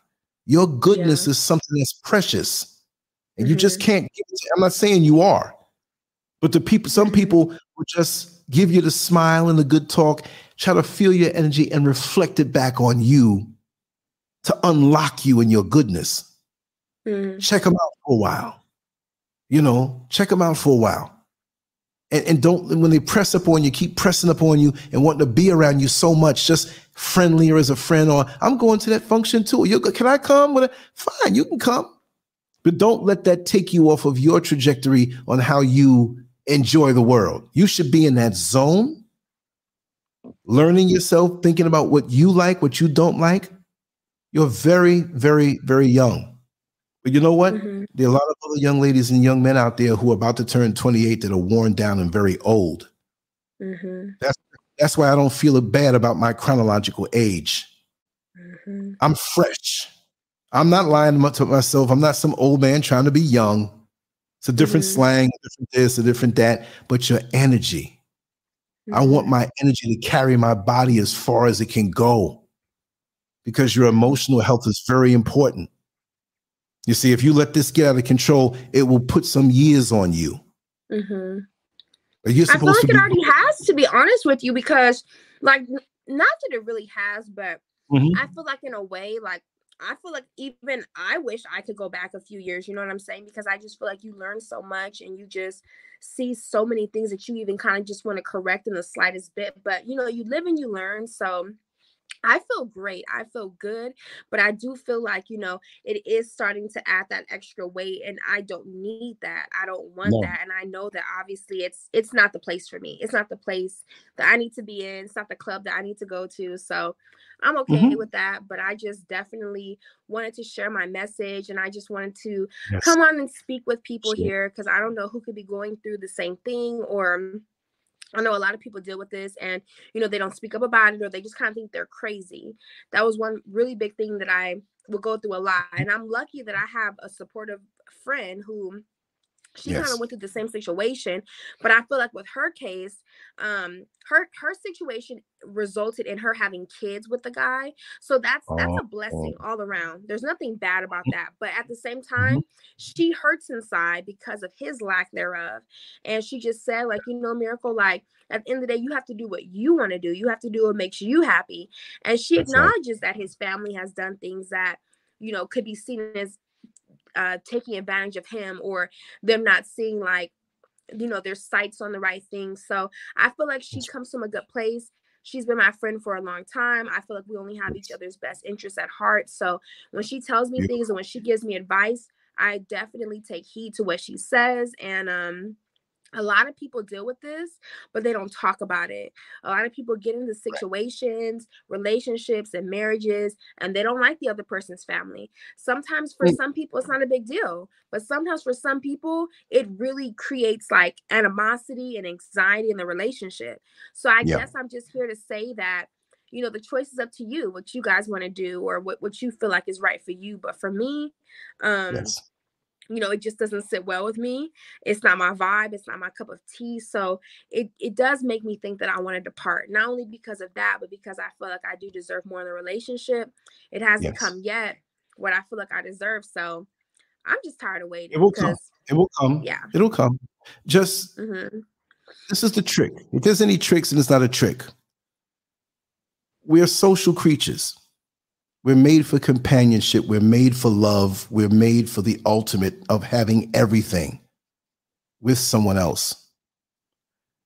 Work on yourself. Raise your vibration. It, it, it will force the universe to bring that person to you. It's not something that you need to look out for. It's going to happen. So many of us go out and I'm going to go to the club tonight. Maybe, uh, yeah, there's a pretty girl over there. So, no, no, do do you the way you would usually do. If you want to go sit in the park somewhere, do it because you want to. If you want to go to a crowded place or some function, do it because you want to do it.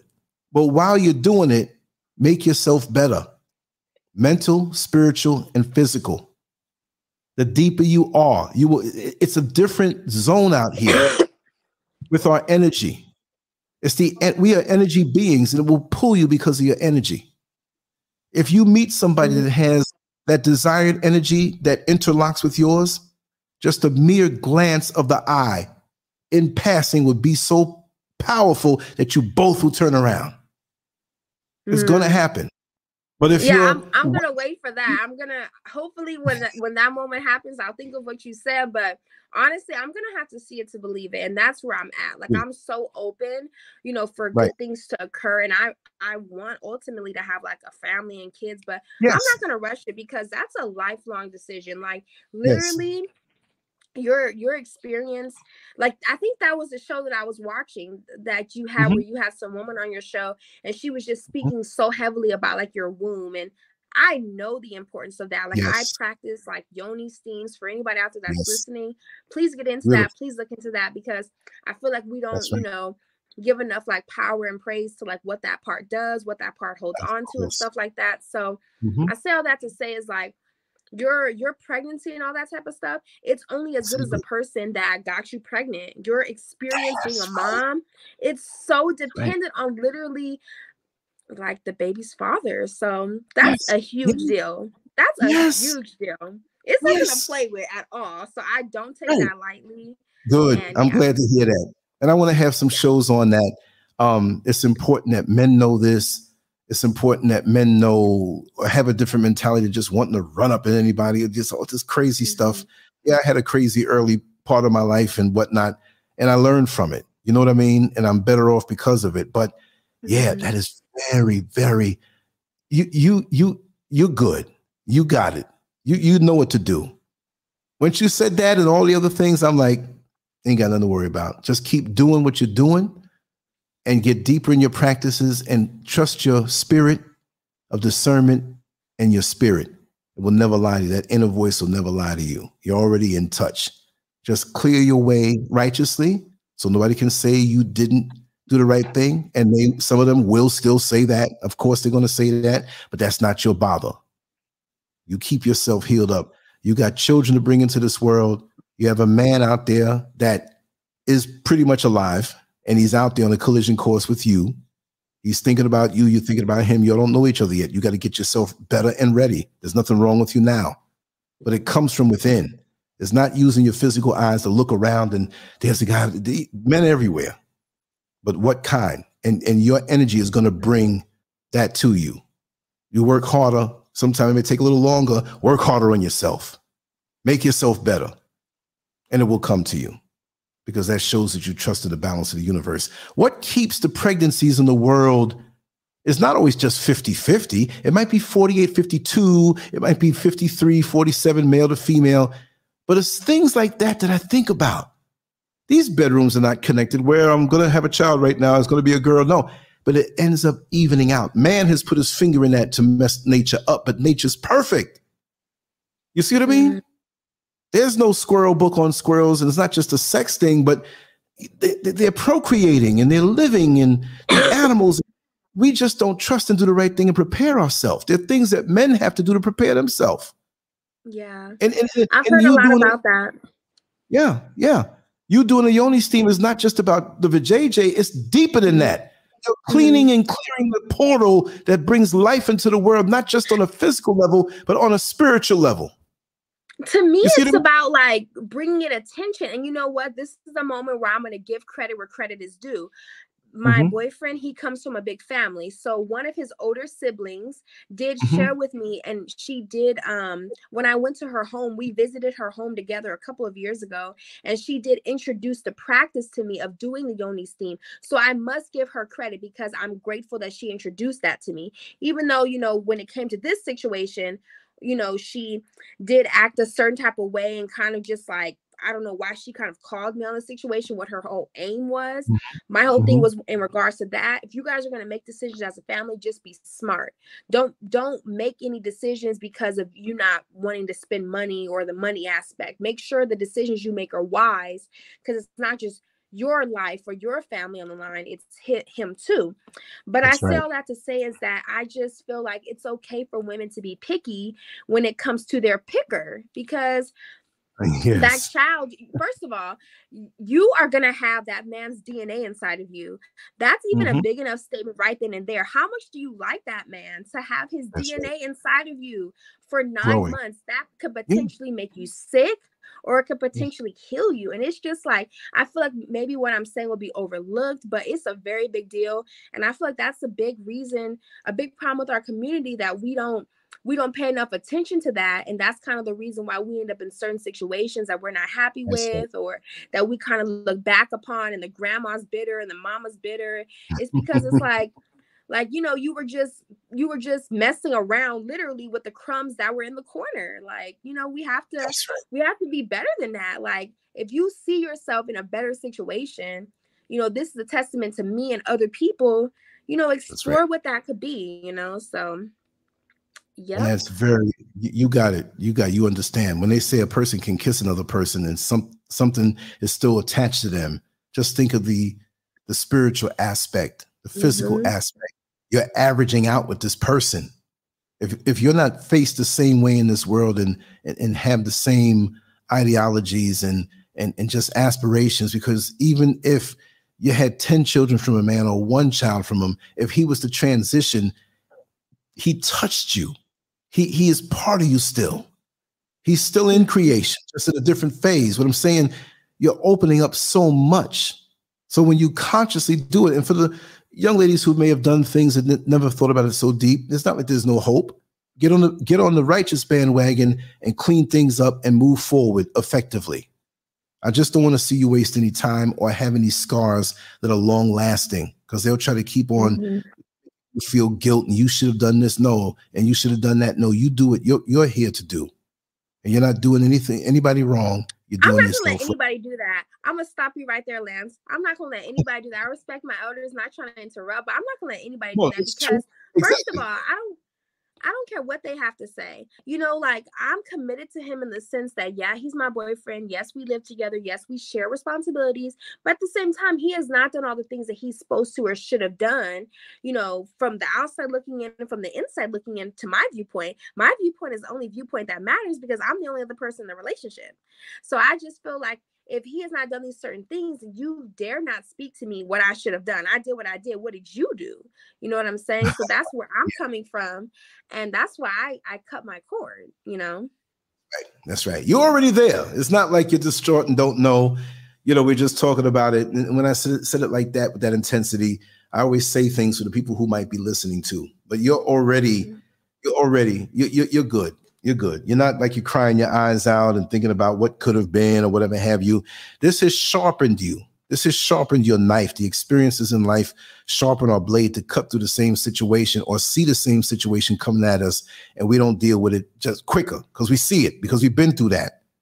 You know what I mean? So, like, I was just look. It, it, there are certain entities circling around my life now, males. I'll say it that way, um, who sound good talk, good talk, progressive.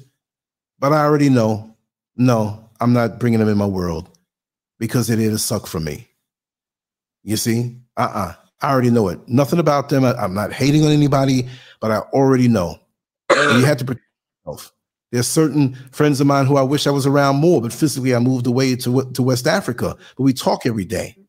But there's certain other entities that are like, yeah, I'm gonna get there. And I don't know exactly what it is that they may want, but they want something and they want to leave me deficient.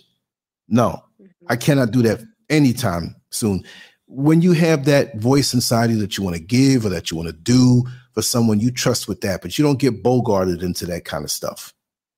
So for me, I'm going to be a little more reclusive, not a hermit or anything like that, but I'm comfortable. I've had a little taste from everything in the buffet of life. So I know what I like and I know what I'm not going to have a plate of again. And it's sweet when you get to this point. You have older people that get older, and sometimes they have a perpetual scowl on their face because they didn't learn the lessons. They didn't learn what they had to learn. I want to be one of them old. Very dudes. true. Exactly. When I'm walking down the street, nobody's around, but you peeking at me out the window, and you're like, "He's still smiling. What is he smiling at?" You know what I mean? That you're happy. You know. Yes, wow. definitely. It, it's very true. I'm I'm thankful, you know, that you're an elder, someone that I can watch the videos and just like hear stories and anecdotes and experiences and learn from. It's an honor. it's all about. I don't want to. I don't want to transition and leave all my experiences. He, he, you know, where nobody can learn. And that's that's that's the good, good, the bad, the ugly. I'm not going to try to get up here and present myself as somebody so perfect. You know what I mean? That's not going to work. We're all going to learn, you know, from the things that we've been through. And that, that that's what it is. Sometimes things make me look a little stupid. People may laugh. I don't care. I'm letting it all hang out. Because just like uh, Pastor Myles Munroe said, you know, he wanted to die empty. And I know what he meant by that. That the things that he had to share with the world, you know, he wants to get it all out of his system. That's your duty for being here. That makes it easier for somebody else to get to a higher level than you were at that particular point. You know what I mean? Yes. I'm just getting over a cold, like that experience that I told you. It left yeah, me yeah. in a very unclean environment. Mm-hmm. So I'm it's okay. just dealing with that right now physically. I'm getting over one too. So, you know, I, I have the advantage of the mute button, but I've been coughing over here. so don't worry about that. That's that. And, and we need to know those things too, that lots of times when we get these sicknesses or colds or different things, we know we've been doing the right thing or it, try to figure out why. It could be just a person's energy. It could be the environment physically. But um, our bodies talk to us big time in ways that we don't even know. Talks to us big time. Yeah. There are books about that, and that's another thing. Like yes. I feel like we we we were taught more so to trust outside than inside. It's, it's all about inside. It's all about the mm-hmm. inside. Let me mm-hmm. tell you, it's, it's like okay, back in the day when I used to do bodybuilding, I was eating strict, and after the competition, we all might go out and eat something like really bad, what we would consider bad, you know, some McDonald's or some some ice cream or some heavy pizza, or whatever. And the next morning you wake up, you have this stuff in the corner of your eye. Not to be disgusting, but you have this stuff. It's like you realize that you ate stuff and your body's trying so hard to get rid of it. And one thing I noticed, if I'm eating clean and I get around toxic people, even if, if it's for a little while. The next morning I wake up and I got this goop in my eye. I'm like, wait a second, I didn't eat anything bad for this. It's the people that I was around and my body telling me don't go around those people. See, we got to get deeper on this stuff and try to figure out why. And really listen to our bodies, listen to our environments. Now, if I went out and had something that I wasn't supposed to have and I wake up like that, you know, your body's trying to excrete and get rid of certain things. But I could be eating really good. Say, man, I've been doing good for six months. I've been doing good for this. And I get around people I don't know or some that I know and I'm around them and they got their little resentments and stuff. My body's going to let me know. And it happens every time. Now, if it's a crowd, I may not know who, but it's something in your dreams will always let you know stuff too. Your dreams. Your dreams will never lie to you. When you have good peace of mind and you're centered, you're not living a life of turmoil where you're on all these substances. But if you're at peace with yourself, your dreams tell you, look, I have dreams, good dreams, right? I had a um a dream where, yes, and she fell off. I don't know if she lost power, but I'm gonna continue to talk until she comes back. Let me just put up the banner again. So you have something to look at. Which now we forgot all about what we talked about on the, on the topic, but we're still on that betrayal thing. But um, I had a dream the other night where I went into someone's house. Yes, I knew you'd be back. Let me take this banner down. Yeah, I had a dream the other night where I, I, entered into someone's house. I was welcomed there. So I went in. I don't know who it was. It was one of those abstract dreams. And they had like, it could have been hundreds of cats inside the house. So I already knew this was, I knew it was a dream, kind of, right? And one of the cats rushed toward me, and I'm not cruel to animals at all. It didn't freak me out. There was hundreds of cats rubbing against me, but there was one that I thought was evil coming at me. I didn't kick it. I would never kick it. I just put my foot out in front of me to push it away as it came toward me. But for some reason, it reacted like it was a kick and flew against the wall, and the face was bloody. And I woke up and I felt bad because I would never do that. And I thought about it. And it, that was a dream that let me know don't be heavy handed in a situation that may look that way because the intentions of that person may not be that way towards you. It may appear to be that way, but it may not. I have what I call warning dreams, and it's all how I feel. And it makes me uh, alligators, crocodiles, snakes. The other night, I had a dream about so many snakes. And it's a warning. I don't freak out because I know with my face being out there, even though I'm not some famous dude or whatever, there are people out there who have feelings against you and for you, and you will pick up on these things. But you'll get these warnings to know, you know, you'll say to yourself, I was thinking about going out to the mall today and tooling around, but you know what? I'm gonna stay inside. Mm-hmm. Remain elusive. You know, and it was suggested in the chat room also, like when you make your move and you know this, don't let everybody know what your plans are. Don't let everybody know what your plans are. I'll even, I've even lied about plans just to throw the people that I know off. Mm, okay. When I move, yes, when, when I move, yeah, you have to move deceptive in a protective manner. It's not in a venomous manner. You're not a liar, but in the art of war, you got to protect yourself and you have to deceive the enemy. Mm-hmm. And if they're not an enemy, then you reveal it later on as it happens. When I moved from New York to Florida back in 2001. There were some neighbors that were so nosy, some that were cool with me, but the ones that came up that were so nosy, they knew something was up. because I didn't. Well, I got there's a mosquito over here. I'm trying to get. Okay, I, I missed them. Why do I like to fly near you and tease you? But anyway, there was one who was designated to come over and find out where I was going. So I told him, I said, "You didn't know? I'm moving to Houston, Texas, but I'm not putting a sign up." You know, I said, "I love it down there." The next person came. I told him, I said, "I'm moving to Omaha." This is uh, why Omaha. I went there and it just resonated with me others Chicago. Some people I said this, that, with a Mississippi, California. Mm-hmm. And when I slipped up out of there, when they saw the moving truck, because I told them it wasn't moving anytime soon, but that's where I'm going to go. I said, I'm helping to move one of my tenants out. And it was me moving. So when I left, they had no clue. I slipped out and they were just befuddled because I didn't wow. need these people in my business. So it wasn't like I'm some evil guy who's lying. Mm-hmm. But I said what I said to distract. Do you think that the motorcade of the president is going to tell you with all of these dozens of cars? Well, we have duplicate cars to throw people off, but this is the one he's in, the president. No. Mm-hmm.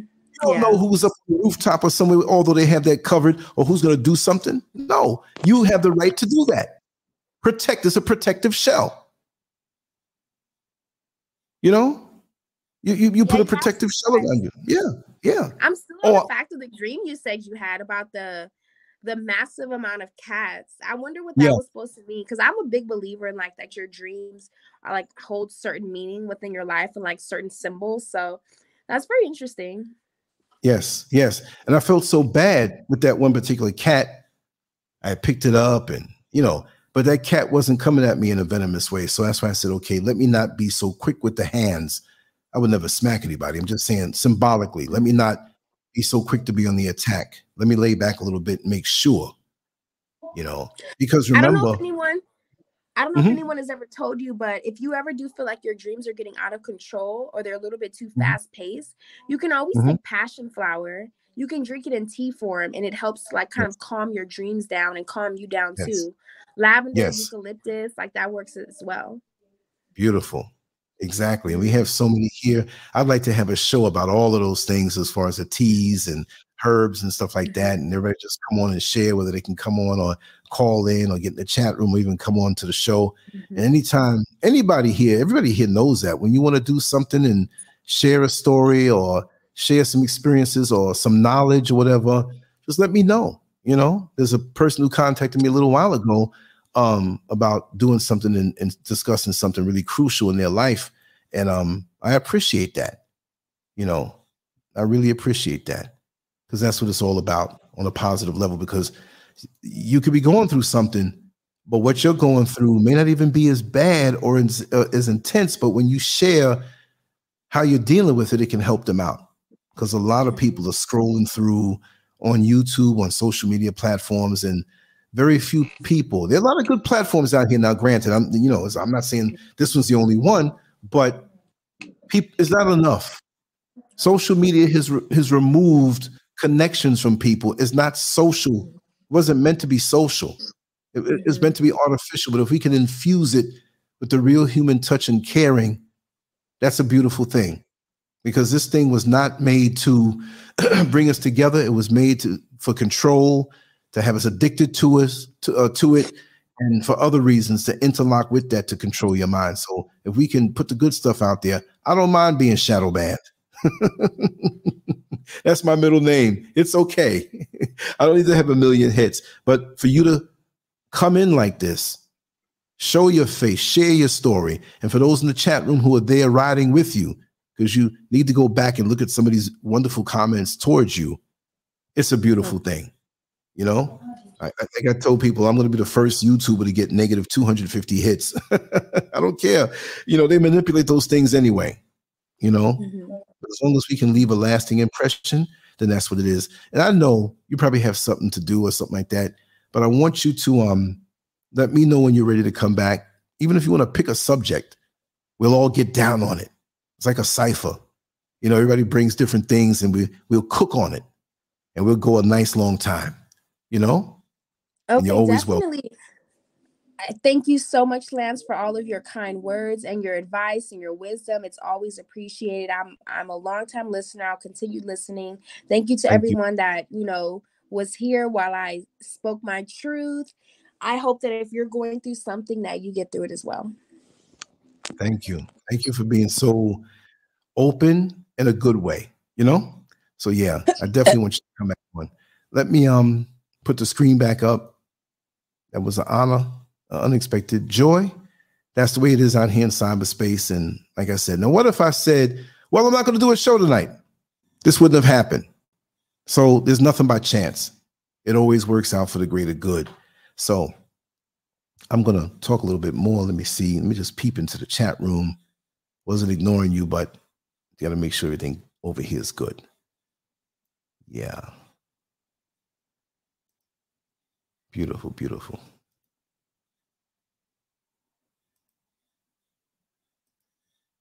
A lot of wise people here. Like I say, I really appreciate it. I'm so gifted to have such wise individuals here on the platform. And um it's it's it's it's, it's truly a gift. And I and I walk with everybody every day. It's not like I just, oh, I'm gonna do a show later on. I don't care about no. All your names pop up in my head. If I don't, even know if I don't know what your face looks like, You'll feel your energy. And that's just not hocus pocus because I'm a very sensitive person. And when I feel something, I know it's true. That's something that my mother, my mother left me with. It can be shocking when I read somebody and they're really like crooked, and they're like, "How does this guy know what's in my heart?" you know what I mean? But I don't, I don't intend to stop smiling. I don't intend to stop laughing telling our jokes and and and helping to heal a person. They need to talk or whatever. I'm not going to stop that stuff. If that's what i'm put here to do that's what i'm going to do. I'm not going to stop. Not going to stop at all. Now i'm not going to stay up all night now but if anybody wants to get into the conference room the conference line i'll say go there now. It's always open. You go there first you're not going to hear anything Somebody else pops in, it'll be two people, three, four, five. Then, you know, start the conversation. Definitely after this type of revelation and experience sharing tonight, I'd like to talk about those things for a little while. But don't think I'll just flat leave everybody. But I didn't wake up until again 623 and I slept for five hours. I was going to try to stay up all day. But I'm glad I slept because there's no way I would be able to be up at this time because over here it's 307. I know Mrs. Scurv wants to get up. We're going to take a walk out with a friend of ours and help her to look around the, the neighborhood and stuff for certain reasons.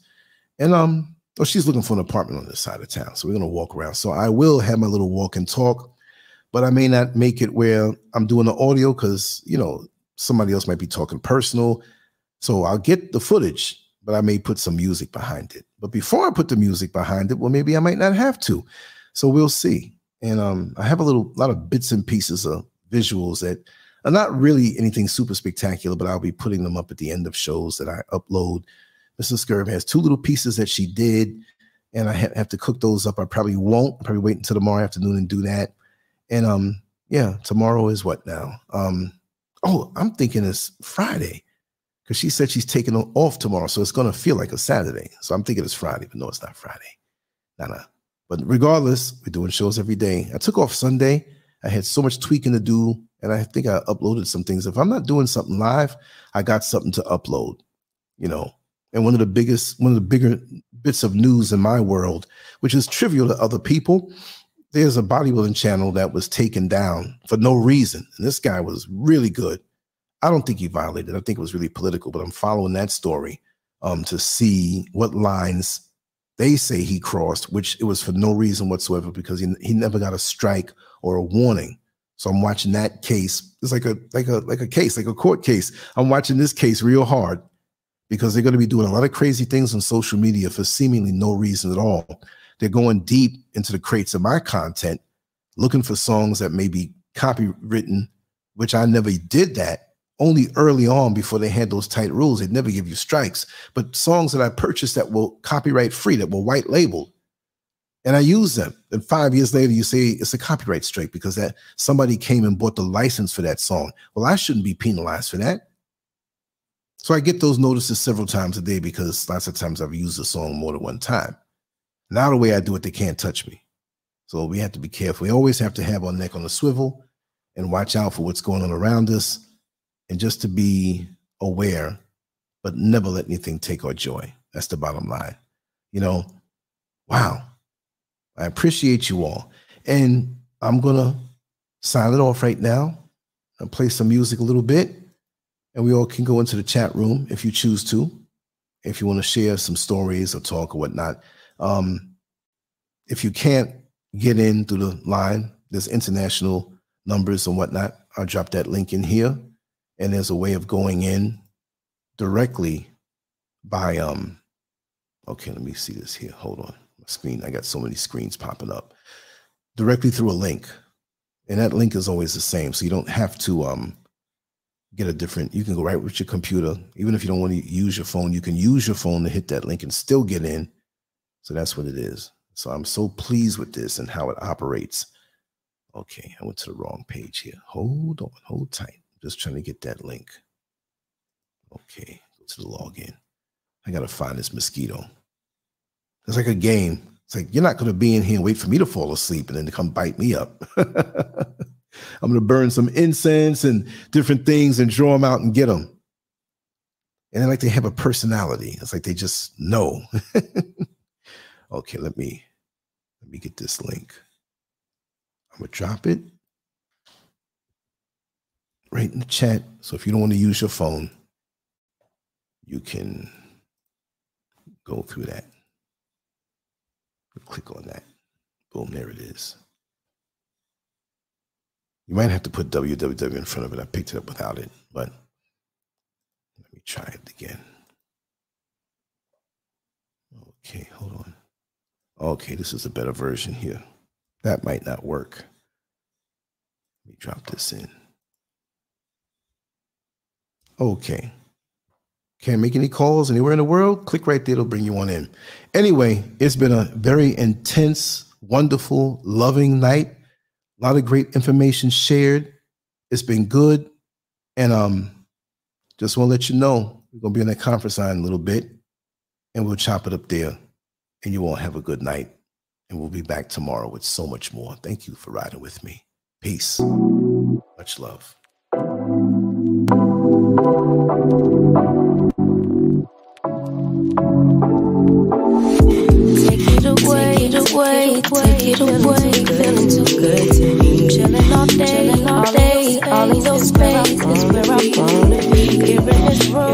Did you do? What did you do? I just can't get enough. Get enough. Too caught up in your